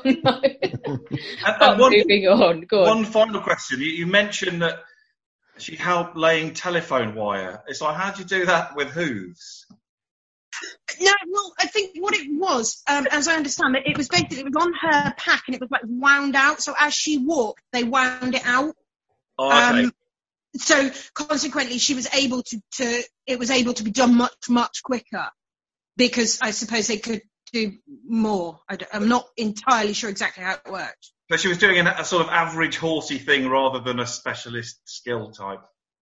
Well, the laying of the telephone wires, I suppose, was fairly average, but I think the fact that she learnt the supply routes after being shown them once or twice and then went by herself to the front line under fire um, to deliver supplies and, and take out the wounded again by herself, I think that's quite uh, a quite impressive thing for her to learn to do and want to do.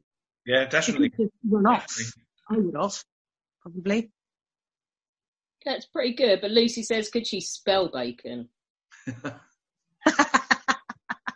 I don't think so. No, but I, I'm not Lucy's sure. like one nil to me. couldn't spell, couldn't count. So fuck you, reckless. but could beautiful Jim Key um, stand rifle fire and and find his way on his own, or would he get lost? Could he read a map? He'd ask for directions. Wow, that's conjecture. I'm not getting involved in that. Don't give any points It was apparently to beautiful, Jim horses who, Key, who did their job. Yeah. yeah, at the end of the day, military veteran trumps circus performer every day of the week. It's a bit boring though, isn't it? War horses. Uh, you know, like spit. You know, that's what they do. Horses in war. That's their job.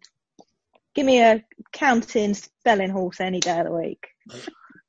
Who learned physics from a book but just couldn't tell you back. And politics. he knew it all.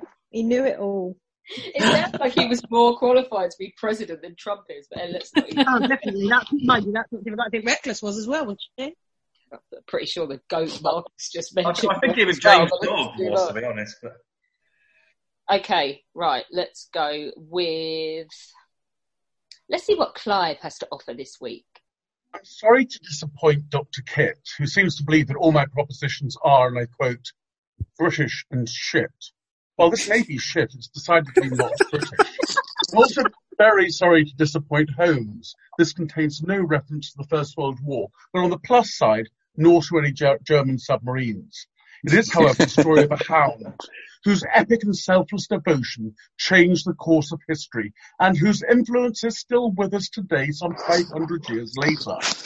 I am of course speaking of Manresa, the dog who saved the life of his master Ignatius Loyola, the founder of the Society of Jesus, the Jesuits. No Manresa, no Loyola, no Jesuits. Inigo Lopez de Onas y Loyola was born the son of a minor Basque nobleman in 1491. As a boy, he served as a page to a relative, the treasurer of the Kingdom of Castile. He spent his days reading about El Cid, Camelot, and chivalric adventures before becoming a soldier when he turned 17.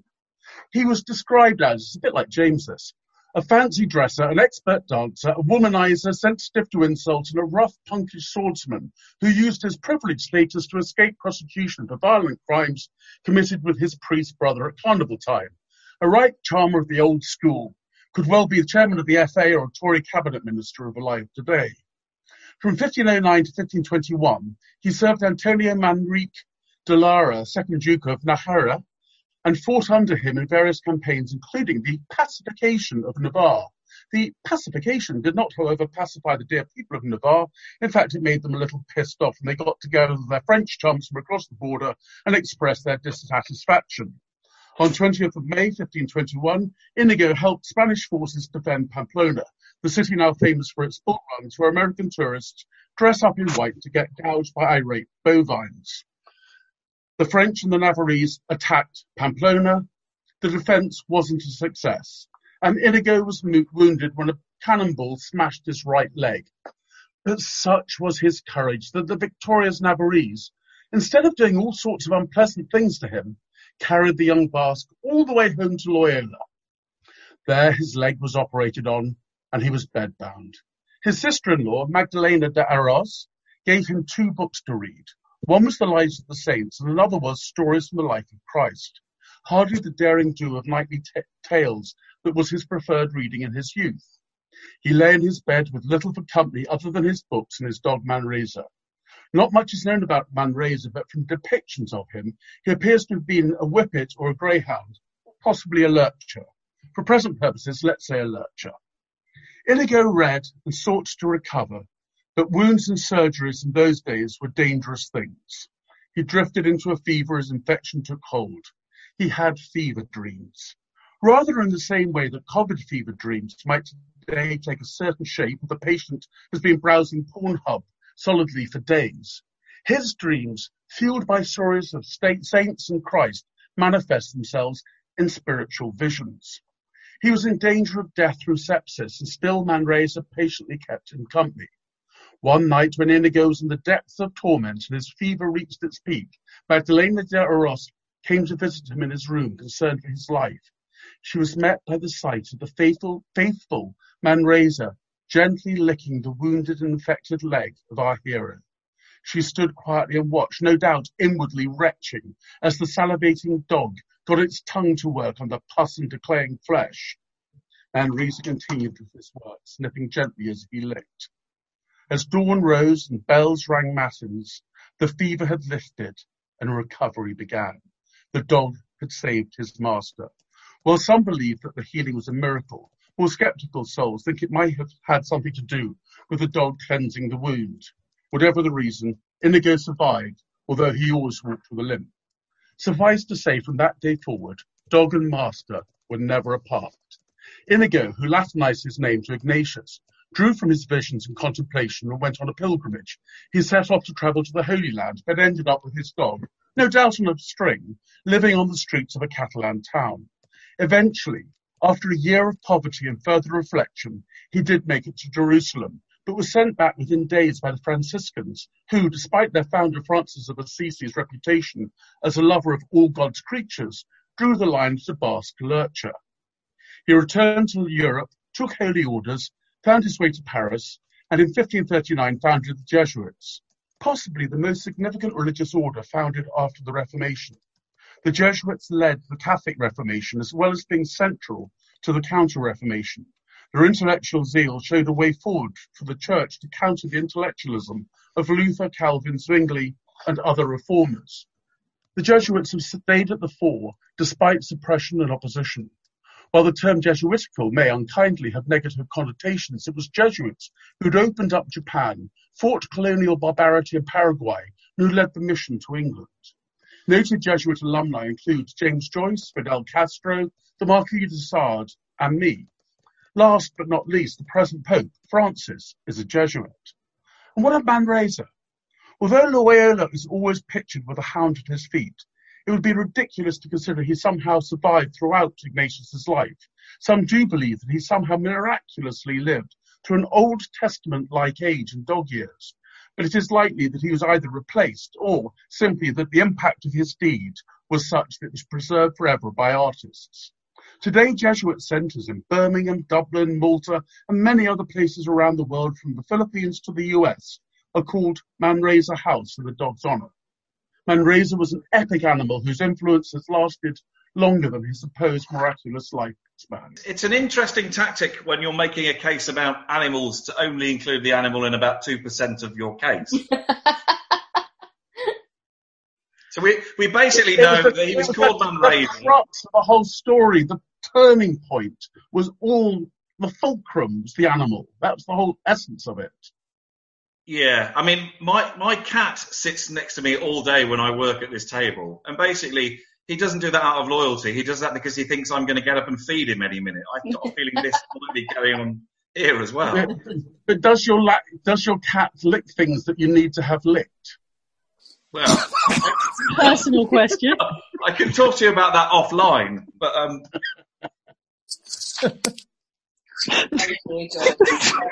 whole different. What is this and where can we buy one for Zach? Yeah. I fear that Beth is now laughing so much she's coughing too much to participate. Beth? Um, yeah. Um, I'm I'm gonna keep keep my opinions to myself on this one. So you're not a dog person at all, are you? I feel like considering how is uh, Holmes is a crazy cat man, and Beth nearly got eaten by a dog. Um, I fear that anyone who's arguing a dog tonight is uh, heading for failure. Uh, and Charlie's shoulders just sank at that. Are you going to argue for a dog, Charlie? Yes. Okay, but it might be a really awesome dog, and you might overcome. I think I yeah I'm I'm gonna turn you yeah definitely. Okay, go for it. Wh- How, which way, Charlie? to be dog lovers. Okay, right. So you, my go. Yes. Right. Okay. So I'm going to drag you kicking and screaming back into the 17th century because you know that's where I hang out. And we're going to go to the Civil War. Um, where the uh, dashing cavaliers are fighting off the evil roundheads, and I'm not even going to go with any balance in this. Prince Rupert of the Rhine was the quintessential cavalier. He was young, he was dashing, devilishly handsome. He was reckless. He was six foot four with good hair. And he came to England in 1642 at the age of 22 to serve the uncle who'd supported his family's claim to the throne of Bohemia some 20 years earlier, the claiming of which had seen the Winter King and Queen flee in such haste that they very nearly left the baby Rupert behind. And that's a true story. Ouch. I know, harsh. Rupert stood with his uncle King Charles I as he raised his standard against the Roundhead rebels. Yeah, in Nottingham on the 22nd of August 1642. But he didn't arrive in England alone. He brought with him his younger brother, Prince Maurice, and a white standard poodle called Boy. He'd been given Boy as a gift from the English ambassador in Vienna when he'd been uh, prisoner of war, and Boy had been his constant companion ever since. When Rupert led the royalist wing of 800 horse, cavalry, and dragoons at Edgehill that October, Boy was with him. Boy became something of a lucky mascot to the royalist troops. He was sweet and good natured, and a breed unfamiliar to the English. A retrieving dog, Boy would have been intelligent and quick to master commands. He was said to jump in the air at the word Charles and to cock his leg at the word Pym. Being possessed of the ability to make himself invisible, to penetrate enemy lines and bring back information. Good boy. So famous was Boy as a talisman of Prince Rupert and his troops that Roundhead propaganda seized on his image as something sinister. Pamphlets suggested everything from Boy being Rupert's familiar, so that's a devil in animal form, to the dog being the offspring child of Rupert and a witch. The pamphleteers helpfully suggested in rhyme, "'Twas like a dog, yet there was none did know, whether it devil was, or dog, or no helpful stuff. Boy would have been at his master's side or not far from it when he stormed Bristol in July 1643, and he would have provided excellent fluffy comfort as it became clear that the war was going to be a long slog. Now, I'm no military historian, and no sooner do I learn the progress of the civil wars than I forget them, but they had a big problem at the time with fighting men being very reluctant to move too far from their home counties, and the royalist armies were kind of disjointed, which is going to be a problem. In the summer of 1644, Rupert's army marched from Shrewsbury to his uncle's, on his uncle's orders to relieve York, which was being besieged. And en route there were skirmishes until the Cavalier and Roundhead armies met at Marston Moor on the 2nd of July 1644. Neither side wanted to move first because that would mean going uphill. So nothing really got going until the evening, by which time it was raining. The first two major battles of the war, Edgehill and Newbury, had essentially been draws.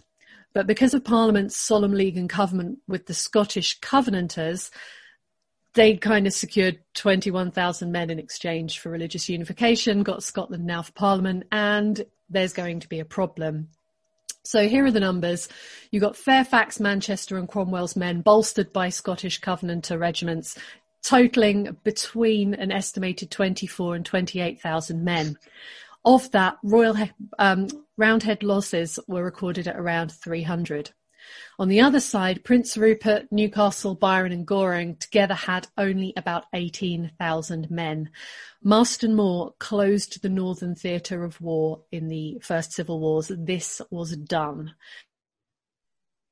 Between an estimated 3,500 and 5,000 royalists were killed, with another 1,500 taken prisoner, along with all their heavy guns, all their weapons, and several standards, which is always annoying and very embarrassing.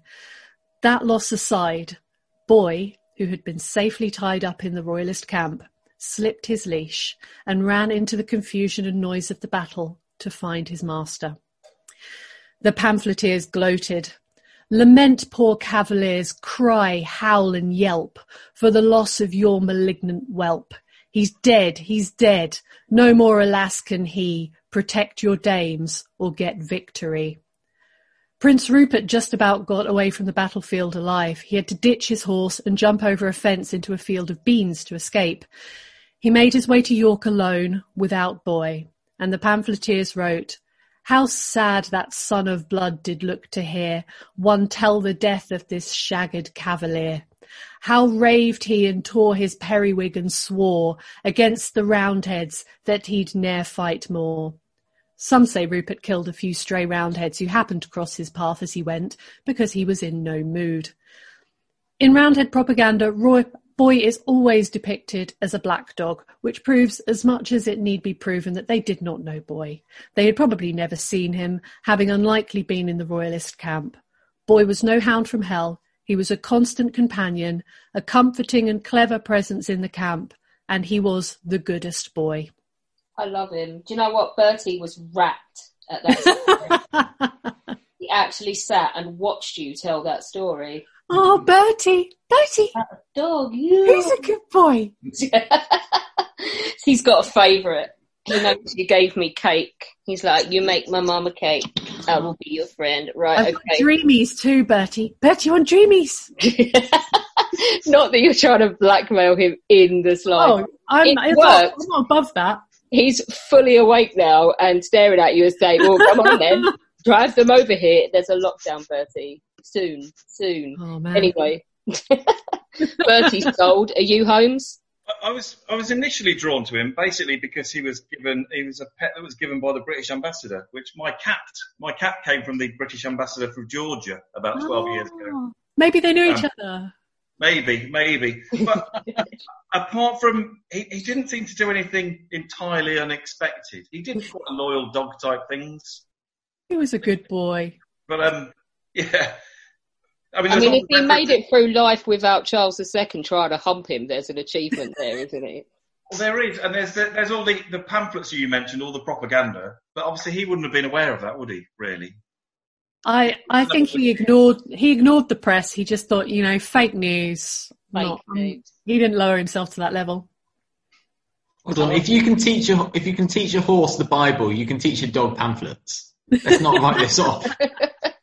At home, she's not been paying attention. Yeah, where, where did he stand on the issue of transubstantiation and, uh, and the issue of a common prayer book across uh, across the country? Okay, right, Beth. Anything to say? I know it's a dog, but I was quite moved by that. Um, yeah, Quite not- like a spaniel. I, I'll, I'll, you know, it was he was a good boy. Was he a great boy? Mm. I don't know. Everything I say sounds ridiculous, doesn't it? Yeah, don't worry about your accent. Oh, which brings me to, for bonus points, we're going to go round the room, and whoever does the best Irish accent in honour of Dorman's absence tonight, because he just couldn't bear what he listened to on that trailer. I'm going to go Lockie first, because I'm pretty sure he's going to end up Welsh by the end of it. Potato. no, potato. Will you have a cup of tea now, Father? Ah, you will.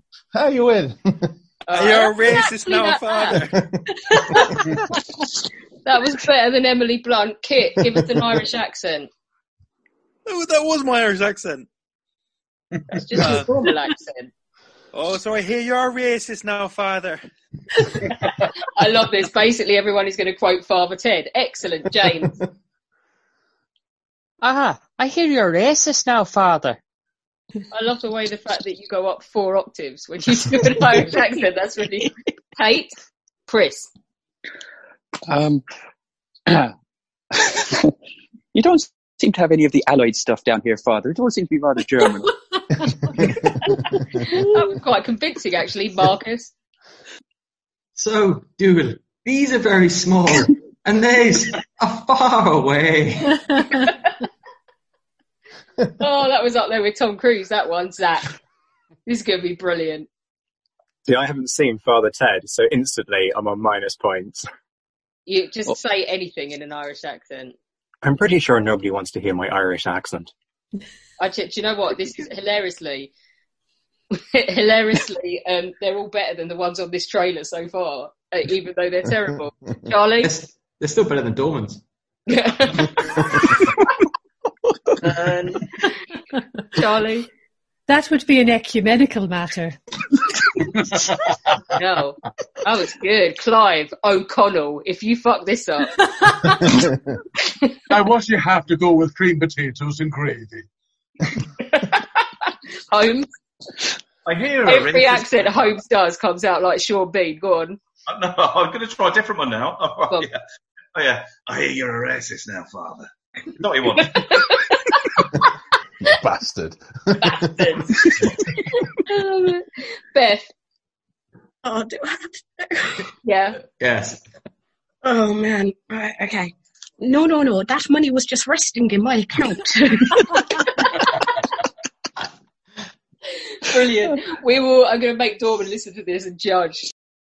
Let's go to. Let's see. I'm guessing Kit is going to have some epic science animal. No, I am. I'm going to have an epic science animal. All right, you ready? go on, go. Okay.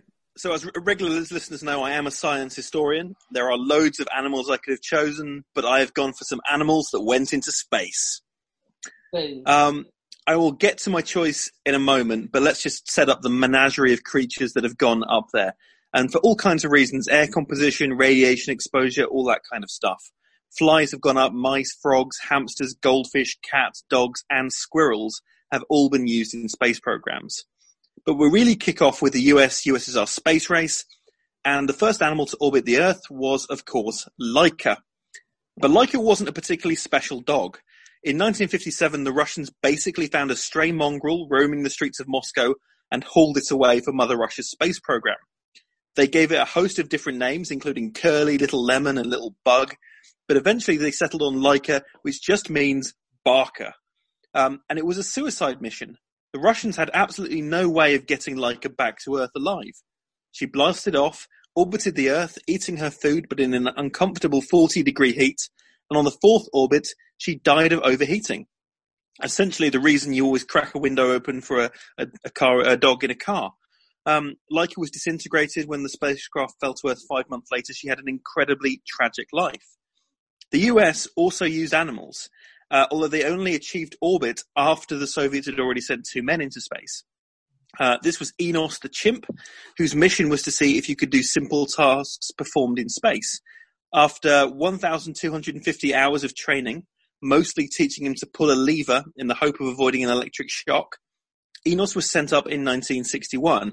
He was supposed to orbit the Earth three times, but the test malfunctioned and started repeatedly electrocuting him.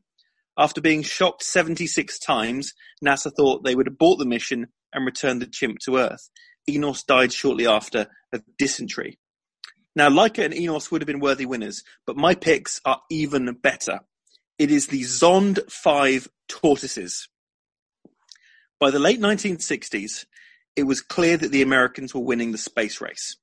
But, true to Soviet fashion, the USSR space program guys didn't want to lose their jobs. And so they decided to launch essentially a PR stunt. This was Zond 5, and the craft was to orbit around the moon. As part of the payload, they put some animals in there too, mainly to check if they would survive the Van Allen belt, a radioactive area beyond Earth. The animals were a pair of Russian Horsfield tortoises, which can survive being immobilized without food or water for months. They are also very small and very light, and these factors make them perfect for spaceflight. So, the Russians strapped in a pair of tortoises in, into the spacecraft. As the Russians didn't name them, I'm going to call them Alex and Alina. And they put them along with some worms, fruit flies, and a mannequin of a cosmonaut because, you know, why not? For 12 days, Alex and Alina were left in the shuttle, restrained and, sh- and starved of water and food. Um, sorry, the pod, not shuttle. Uh, so scientists had a baseline for their vitals. Then, on the 14th of September 1968, the duo set off on a six and a half day mission to the moon. They were to slingshot around it and return to Earth. To get out of Earth's gravity, they hit Mach 33, about 25,000 miles per hour, which made them the fastest tortoises in history. Now, Alex and Alina only care about two things eating and humping. Okay. But unable to eat, you can kind of guess what was on their mind, stuck facing each other as they blasted off into space on what must have felt like a vibrating mattress. And as anyone who has ever experimented with fruit flies or worms knows, these critters breed constantly, meaning that Zond 5 was pretty much a rocket powered interplanetary space orgy. Now, the mission was a complete success. Alex and Alina orbited around the dark side of the moon, then shot back to Earth. As no humans were on board, the Russians didn't really stick the landing, and so the tortoises were hit by 20 G as they landed, something humans can only stand for about 10 seconds before dying. But the craft splashed down safely in the Indian Ocean, and four days later, the Russians finally turned up and retrieved it. Both Alex and Alina had survived with absolutely no ill effects, other than losing about 10% of their body weight due to not eating and a full week of zero G tortoise wanking. In doing so, they became the first Earthlings to orbit the moon, beating Apollo 8 by a full two months. The reward for these heroes of the Soviet Union was dissection. Their autopsy showed that they were in good health and demonstrated that manned moonflight was safe and possible. But there's an even greater claim to fame for these two heroes. Not only were Alex and Alina the first Earthlings to orbit the moon, they also went just a little bit further out in orbit than the only other craft who has had to make a slingshot, which is Apollo 13. And so, to date, the Earthlings who have gone furthest away from our planet are tortoises Alex and Alina, making them the greatest explorers in history who were probably masturbating at the time. Outstanding. And yes, only on History Hack would you hear the phrase zero G tortoise wanking. Because that's how we like to roll. Brilliant. I, I love it. I love that I actually, I love that I'm named after the wanking tortoise or it's named after me or whatever. Holmes. Have you got tortoise envy? No, how long were they in space for, Kit? Uh, six and a half days. Uh, the the entire mission uh, was I think, I think it was um, yeah I think it was six. The, the entire mission was just over ten days. So they were they were actually in the Indian Ocean for four days. So I think it was six and a half days the trip around. Is that enough time for a tortoise to finish pleasuring himself? I mean, Um, do well, uh, well, as, as as some listeners may know, I do actually have a tortoise, and um, and and getting satisfaction um, happens relatively slowly, but they but they, they they can achieve it within within a certain time frame. And yes, I imagine they had several sessions. Yeah, you say that. I played uh, football with a giant tortoise in the Seychelles, and I imagine it's what it's like playing football with Phil Jagielka. Took him about an hour and a half to get to the ball, and then it kind of punted it four inches. Holmes, anything else? Were they, how were they strapped in? Were they in boxes or something? Um, no, so so they were they were actually sort of. Um, uh, there's a good example of it in the, the Air and Space Museum uh, in uh, in Washington D.C. Um, the Americans sent up a um, a monkey into space, Abel. Um, it didn't achieve orbit, but this was uh, in the 1950s, and the the monkey uh, Abel had an electric uh, a probe essentially in, in his body, and he died removing it. It became infected, um, and so they stuffed him and shoved him in the uh, the National Air and Space Museum.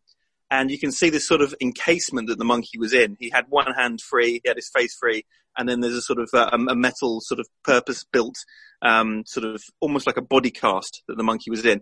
The Russians used something very, very similar for the tortoises. I mean, if only they had a 15th century religious Spanish dog to lick that infected, then Clive is nodding with complete seriousness. Beth, any questions about the wanking tortoises? Uh, no, no questions, but you know, Kit just absolutely always brings his A game with these kind of with these Yeah. kind. Of, Um, um, I defy anyone to still say science is boring after six months of kit on History Hack. Yeah. I mean, I could bring up Marcus's question that he's kindly put in the chat saying, am I the only one trying to figure out how a turtle, how a turtle would wank with really small hands? Um, Is it a okay, case of again, just I- I, rubbing? I unfortunately have first-hand experience of this. They kind of just rock back and forth, and they and they allow the friction to do the work. Um,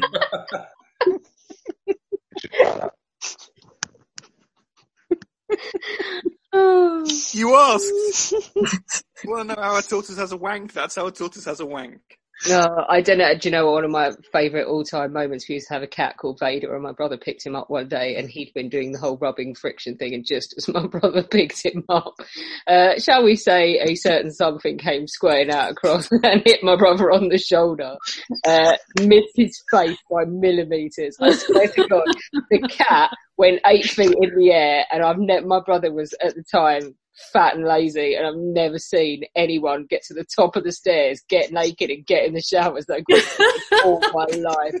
Oh, I loved that cat. After that, I fucking loved that cat. Right, okay. Holmes, you got any more burning questions about how tortoises get off? Or are you done?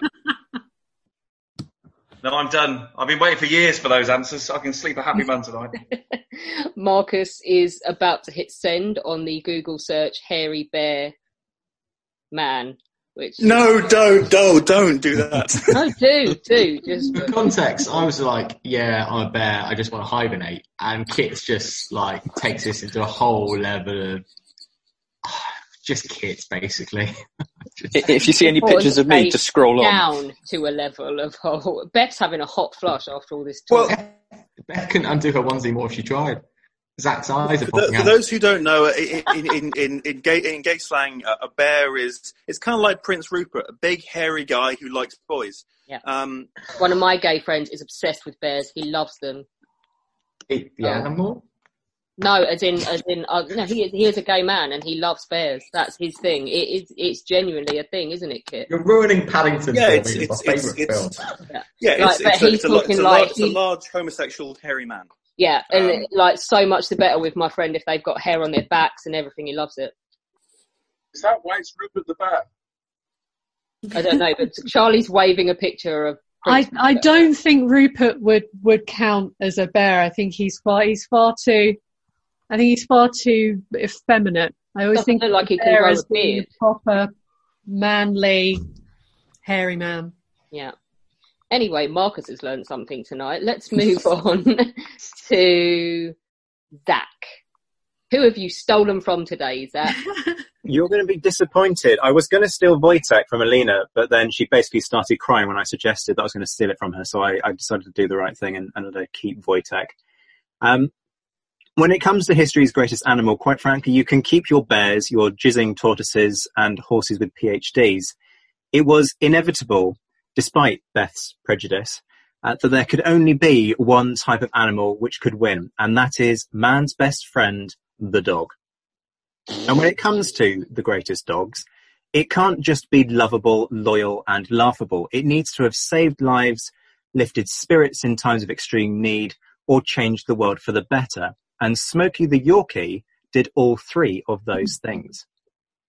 Very little is known. I'm sorry, I'm just like, but did he get drunk? Is what the judges want to know.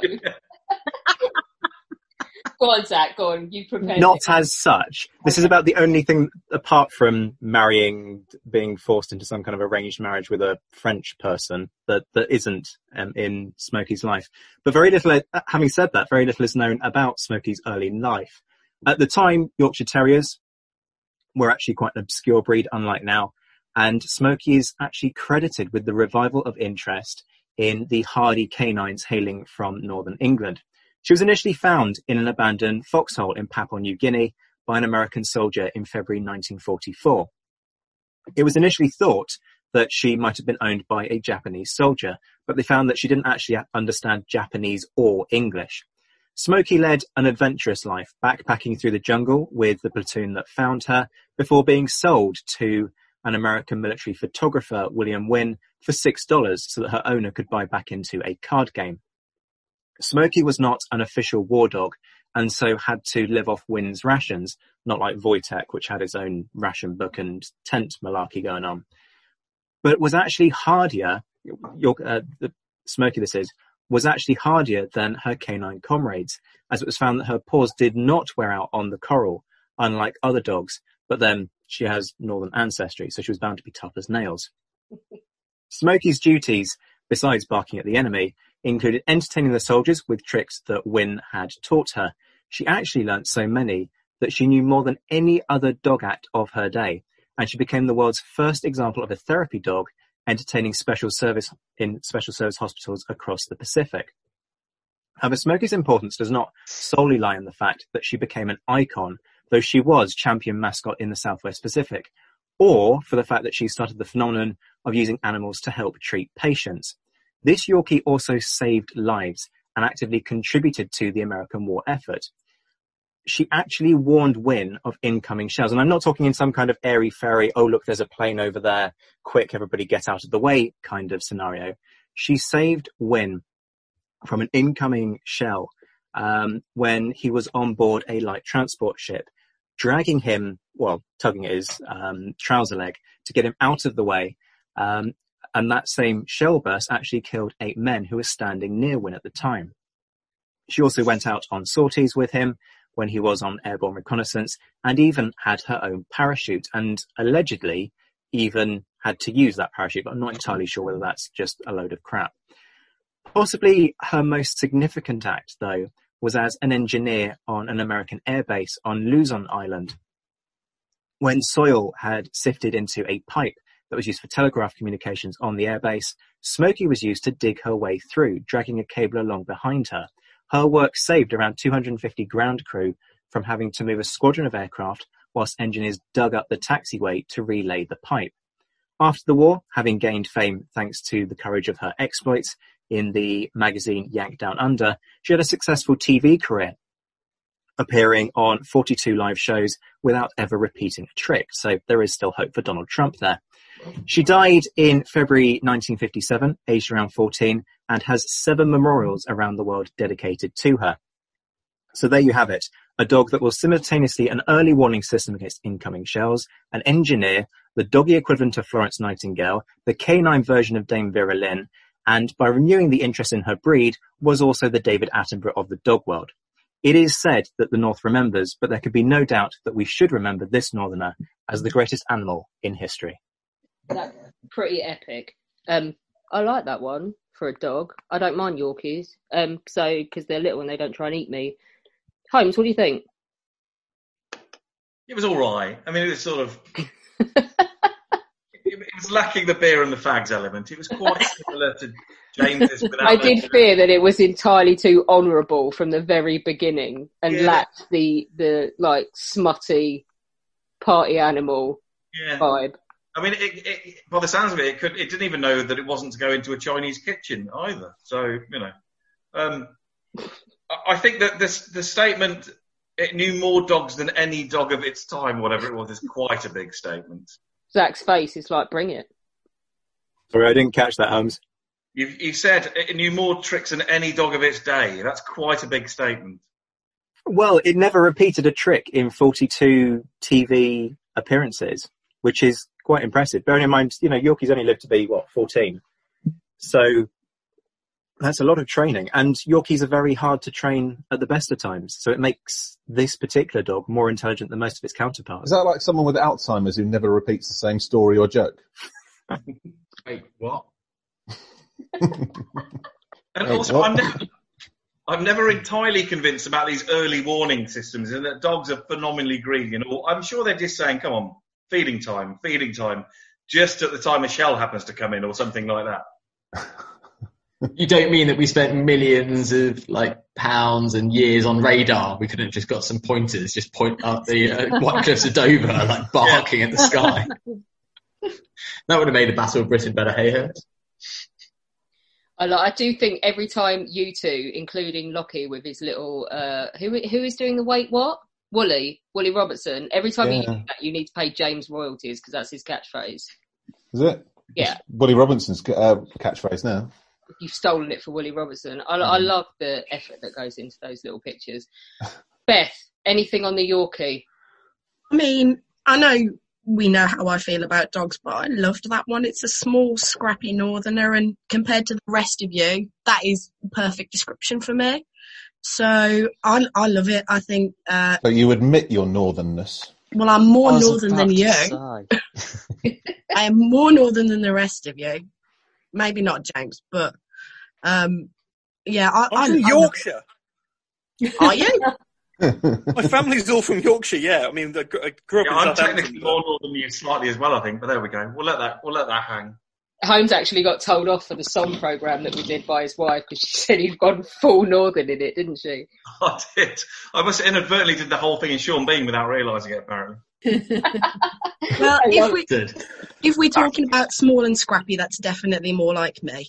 Um, so I, I, yeah, I love it. There's so much, so much in that story, as you say, for a little Yorkie. Um, yeah, maybe missing, you know, some booze and, and drugs, but I love it. It's whole, very perhaps good there's been a caveat at the beginning that the the uh, more badly behaved and rock and roll the animal was, the more points it was going to get off the judges. But really, you should have known.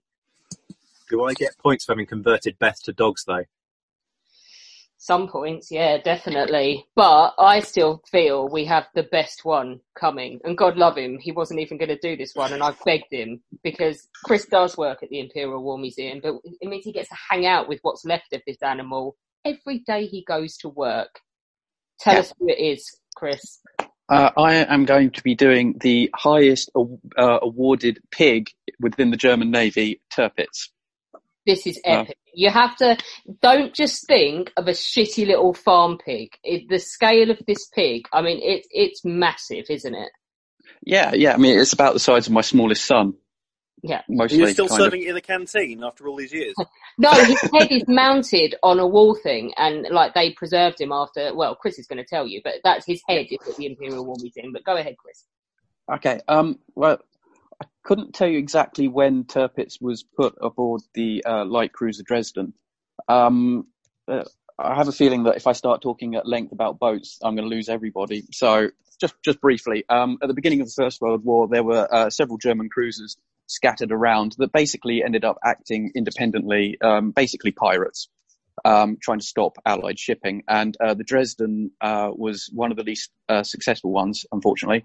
Under uh, Captain C. Ludeck, it uh, sailed from the Caribbean south, uh, only managed to stop two ships in about four months, sailed around the Cape Horn, possibly with Tirpitz on board, um, where it met up with the uh, elite Ostasian Geschwader under Admiral von Spee, where they then proceeded to go and sink uh, Admiral Cradock's uh, Royal Navy squadron, which is the first time the Royal Navy lost a battle since Napoleonic Wars. Um, possibly again with Tirpitz on board.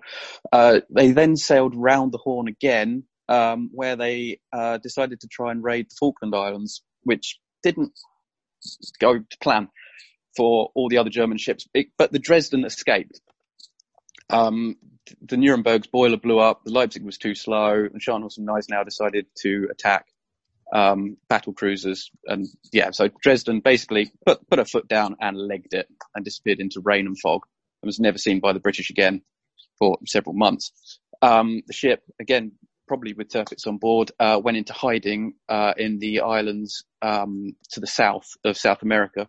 Um, I can't remember. I can never get the pronunciation right. Uh, uh, Tierra del Fuego, the island, the land of fire. Um, where basically, uh, with a local German who lived in Punta Arenas, um, acting as their guide, they managed to hide in loads of little inlets and islands, again with Tirpitz on board.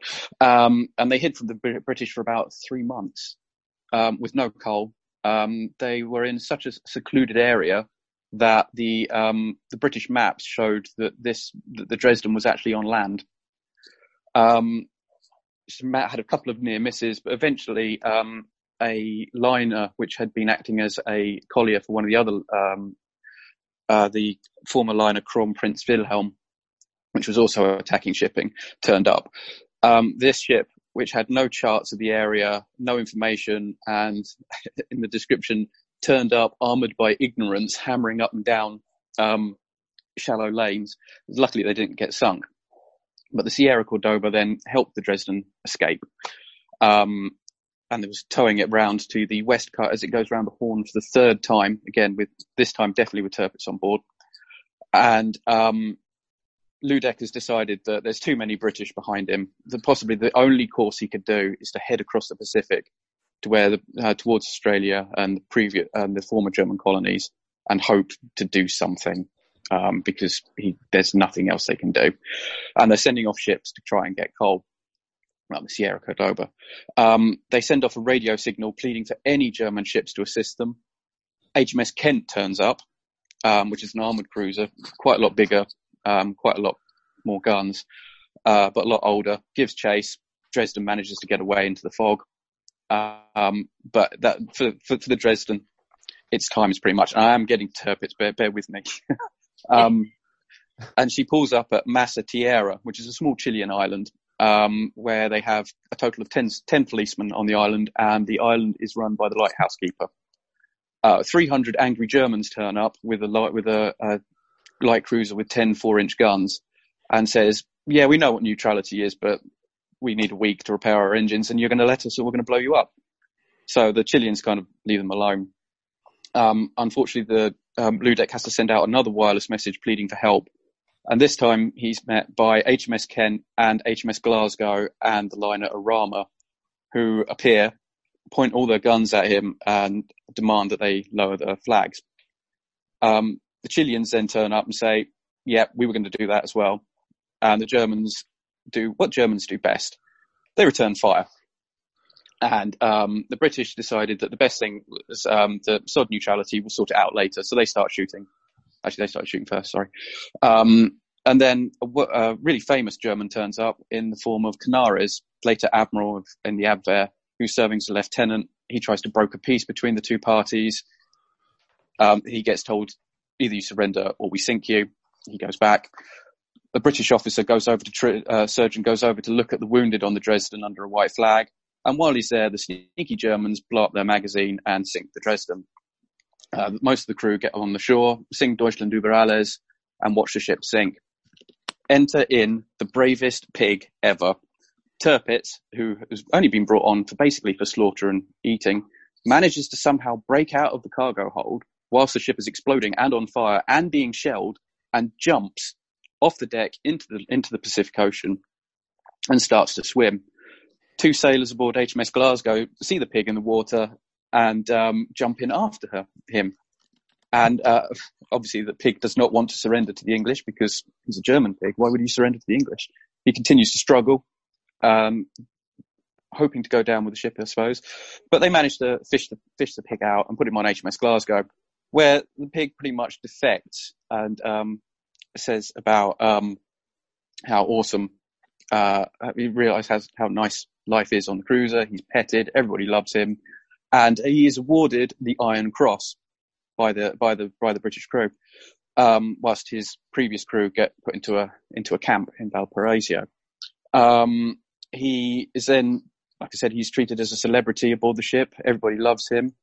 Um, and he sails with HMS Glasgow on many of its anti-pirate missions around um, and patrol missions in the South South Atlantic and South Pacific um, even chasing the German um, uh, liner Mauve, uh, which was also raiding later on in the war. Uh, he comes back to England where he has to go into quarantine and is eventually um, taken in as the mascot of the uh, Whale Island Gunnery School. Uh, but sadly, his story does not end well for the pig, um, but in a way that pleases me because I like pork and bacon. Um, they, although displeases me because it's a German pig with, a, with an iron cross, um, he is auctioned up by the by by by the traitorous British um, for to raise money for war bonds. And in 1919, they raised 1,785 pounds, which is a quite a sizable amount of money. Um, and he was bought by uh, William Cavendish uh, Bentinck, the sixth Duke of Portland, and um, who promptly had him slaughtered and his head mounted onto a uh, onto a wooden shield, which was presented to the Imperial War Museum in 1920 uh, when it was in Crystal Palace.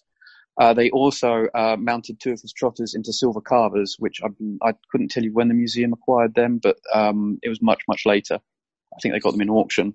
Um, Tirpitz has been pretty much on display since then. Uh, he was in the uh, Animals at War um, sec- uh, gallery that they had uh, just before I started, so about 13 years ago, I think, 12 years ago. Can't tell you exactly, but he, had pride of the place there. Um, he is still, he was in the previous um, A floor World War One gallery, and he is still the center point for me, my favorite part of the First World War gallery, because it's about cruiser Krieg and German cruisers around the world causing havoc. There is where we used to have wreckage of the Emden. Who needs that? Emden's overrated. We have Tirpitz the pig mounted just next to um, uh, the boy Cornwell's gun from Jutland, because Tirpitz is just that much, just that as important as a Victoria Cross holder's gun. We have an Iron Cross wielding pig, where, and Epic. no no pig has a better story. I mean, he didn't drink. Well, there's no record. I couldn't find any record Well, he's German, drinking. so if he didn't drink, I'd be frankly amazed if he wasn't chugging beer on the Dresden before he Oh, a- tried to do a absolute- run from the British.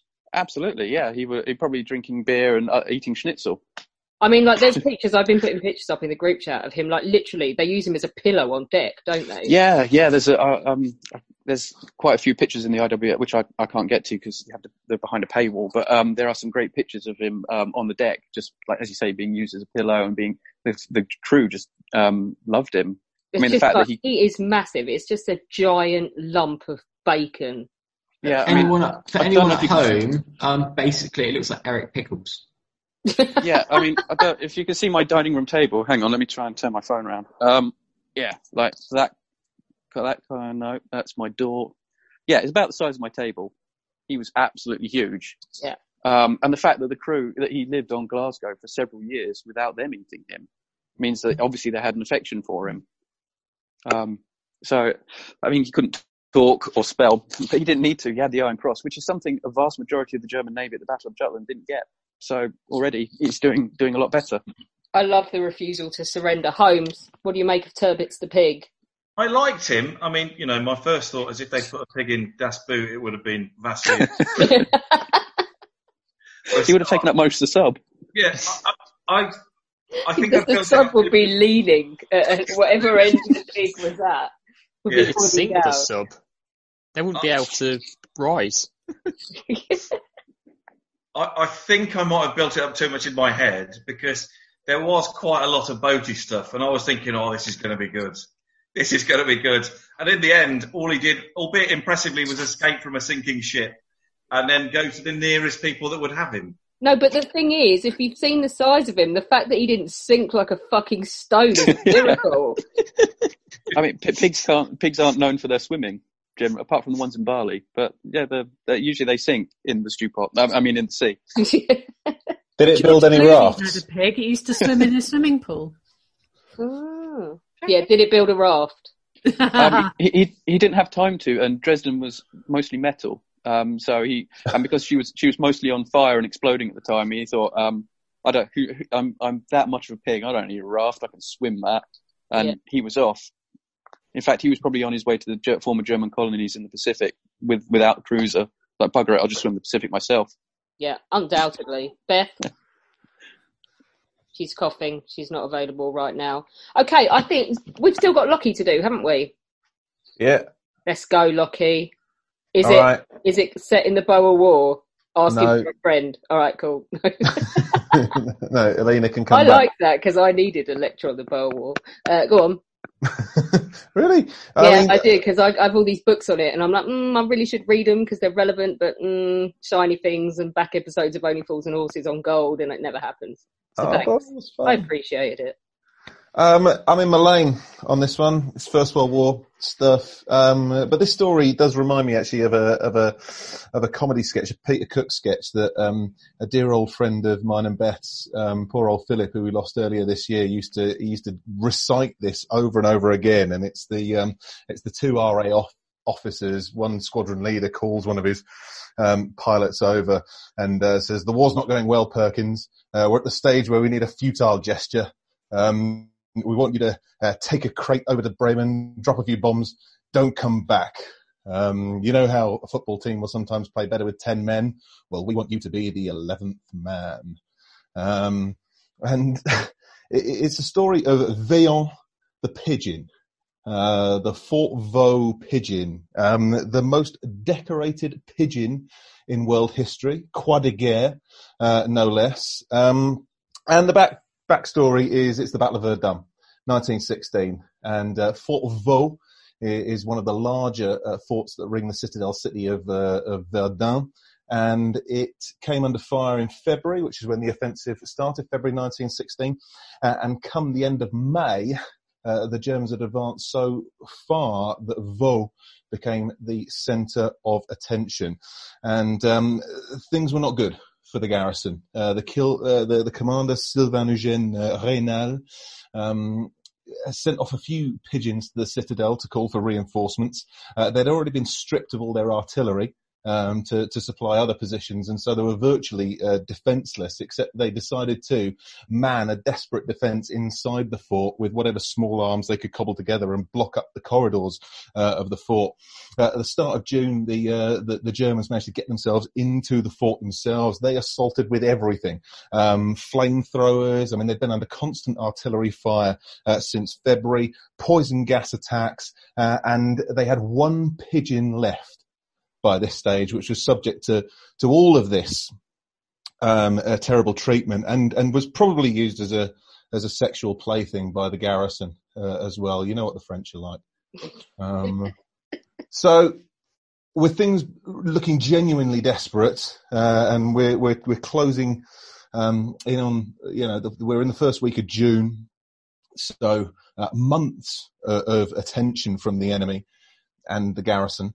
Um, so Raynal decides it's time to send the last pigeon uh, off. So uh, this this battered in many ways uh, bird, uh, shell shocked and and probably rogered, took some coaxing uh, to get into the air.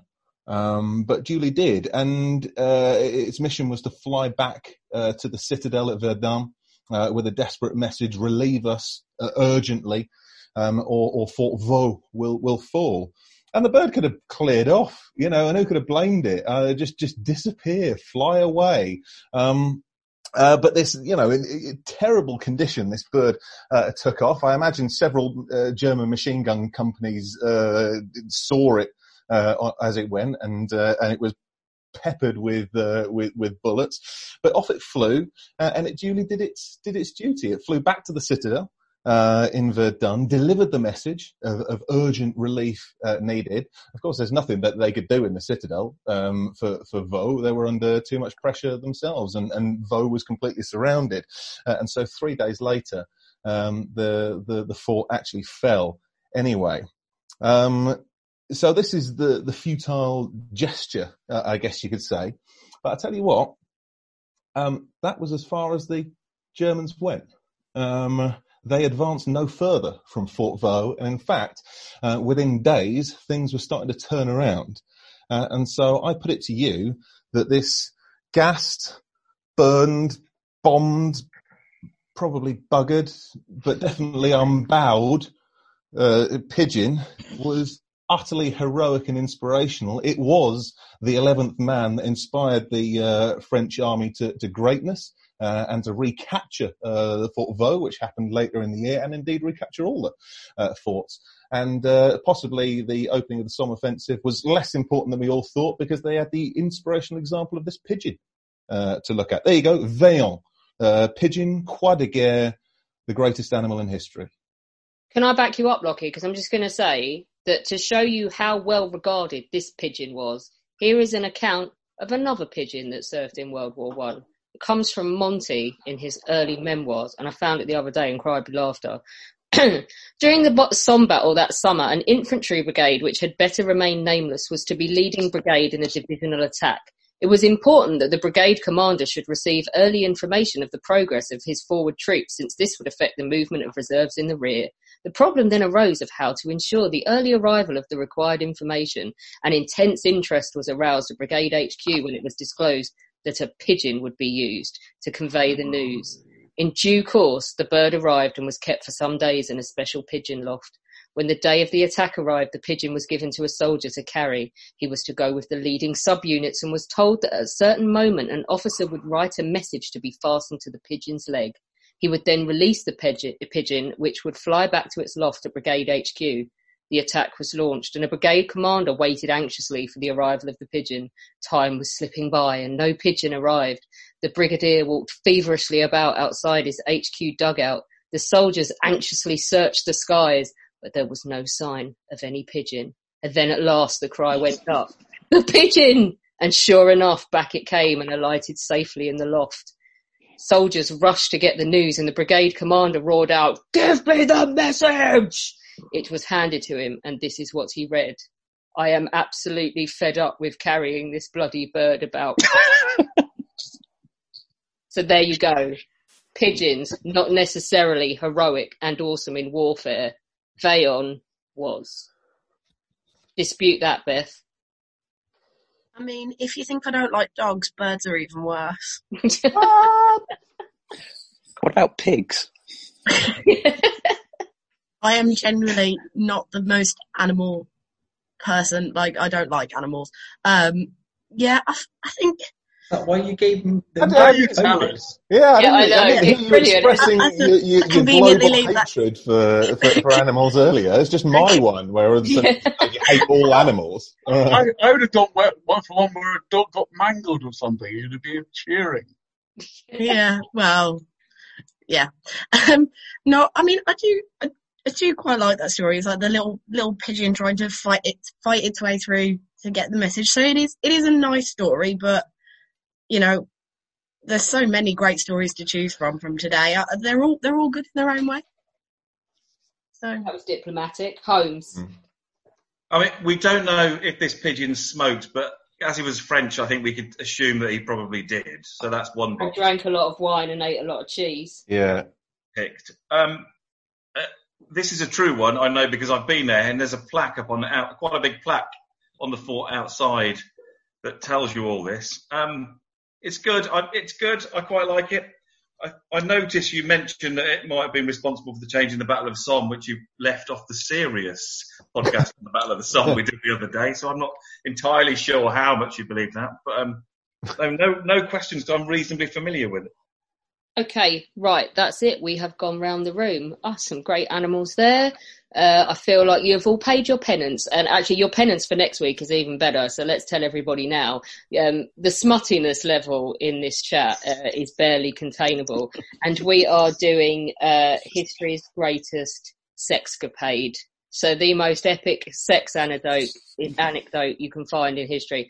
I tell you now, Eleanor Yaniger is chomping at the bit. Emma Southern's coming in for that one. Uh, it's going to be a crowded room and quite hilarious. And then just for shits and giggles, at his own instigation, our guest judge will be Zach because he blushes like a mofo, cries with laughter, and goes loony if he has to say any rude word whatsoever. So we're all going to get much enjoyment out of that. But let's concentrate on picking a winner tonight. I know what Job. winner is. That's another dirty word. What's that? Job. Job. Job. Crevice.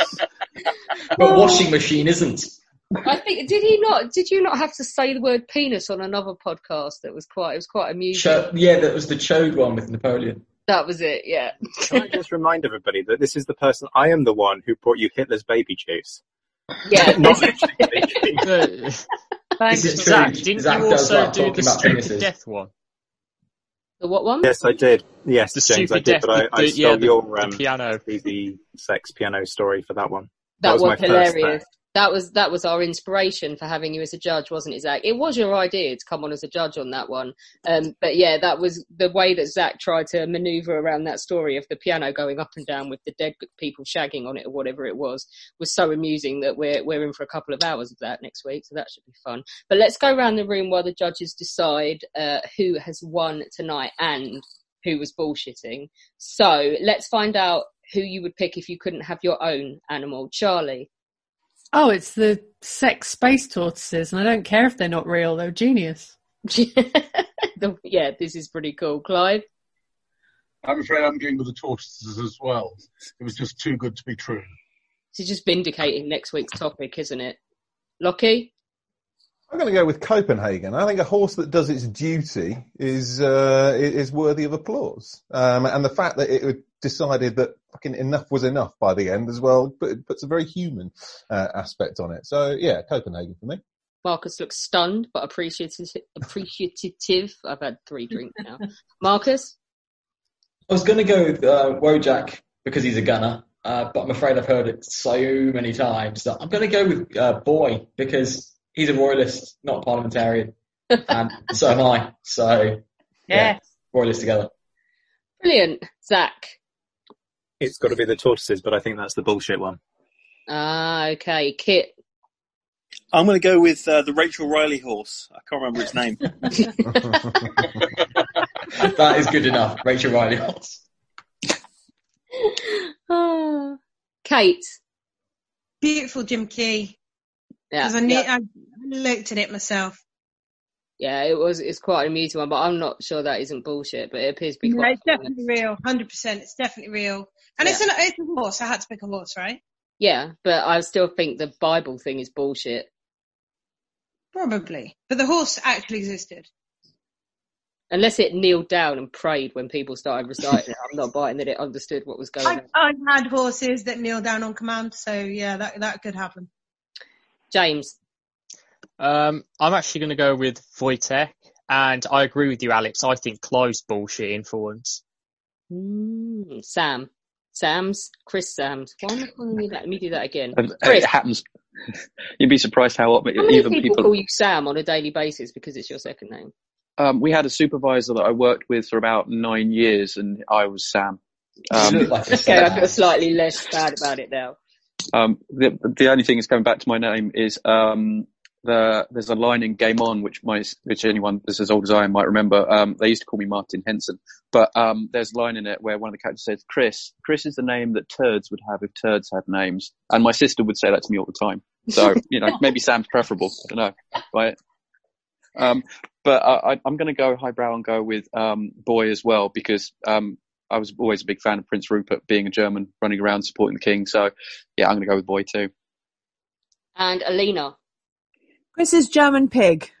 Yay! I'm going for Tirpitz as well. Tirpitz is legend, but I do like the idea of the French pigeon as well, just because he seems more determined to put a shift in than most French people I um, I can say that all my best friends are French. Uh, right, okay, so let's find out. Have we checked with everyone? Yeah. Let's find out who our judges picked. Holmes and Beth, what have you what have you gone for? Well, honourable mentions for the uh, Alex and Alina, the space tortoises, um, um, and beautiful Jim Key. We're very impressed with that. But this week we have to give it to Wojciech. I think I pronounced that right. The bear, Alina's one. Yay! I win for once. Oh, God, we are never going to hear the end of it. And who did you call as the bullshit artist? I called the bullshitter straight away. Um, and it was Clive. Um, Clive. Oh, Clive, you're a shit What? liar. He was the ball bullshitter. Is there any truth in your story? Well, everything apart from the dog was true, yeah. Possibly the fact that the dog wasn't in it enough was your downfall. Right, okay, so And the fact and the fact that he mentioned Manresa House, which I've actually been to and know why it's called that. Man So- Racer House is named after the Catalan town where Loyola went and spent a year living on the street, which was Manresa. And that's why there are lots of Manresa houses around. But not the dog. Not the dog. Not the dog. The dog didn't exist. Oh, better luck next time, Clive. Right, okay. So history's Well, I have to bullshit next week as well. What's that? I missed that. I have to bullshit next week. But my, my worry about bullshitting next week is it's just making up a sexual fantasy, isn't it? yeah. I think I can definitely. I'm going to have to pick the uh, bullshitter carefully next week because I feel some of you, if I let your imaginations run wild, fuck knows where we'll end up. um, so join us for that. Until then, join us tomorrow for a Sharpe special. We are discussing all things Sharpe eagle tomorrow. Uh, we had Assumpta Serna back. We had Scott Cleverdon.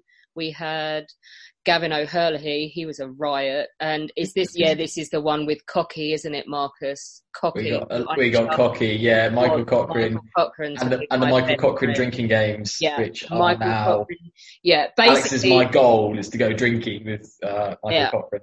we want to go out on the lash with this Find guy. out He is a legend. everyone's favourite memory of filming Sharpe involves Cocky getting them shit faced and into a really amusing situation. So this is a blinding one, so don't miss that.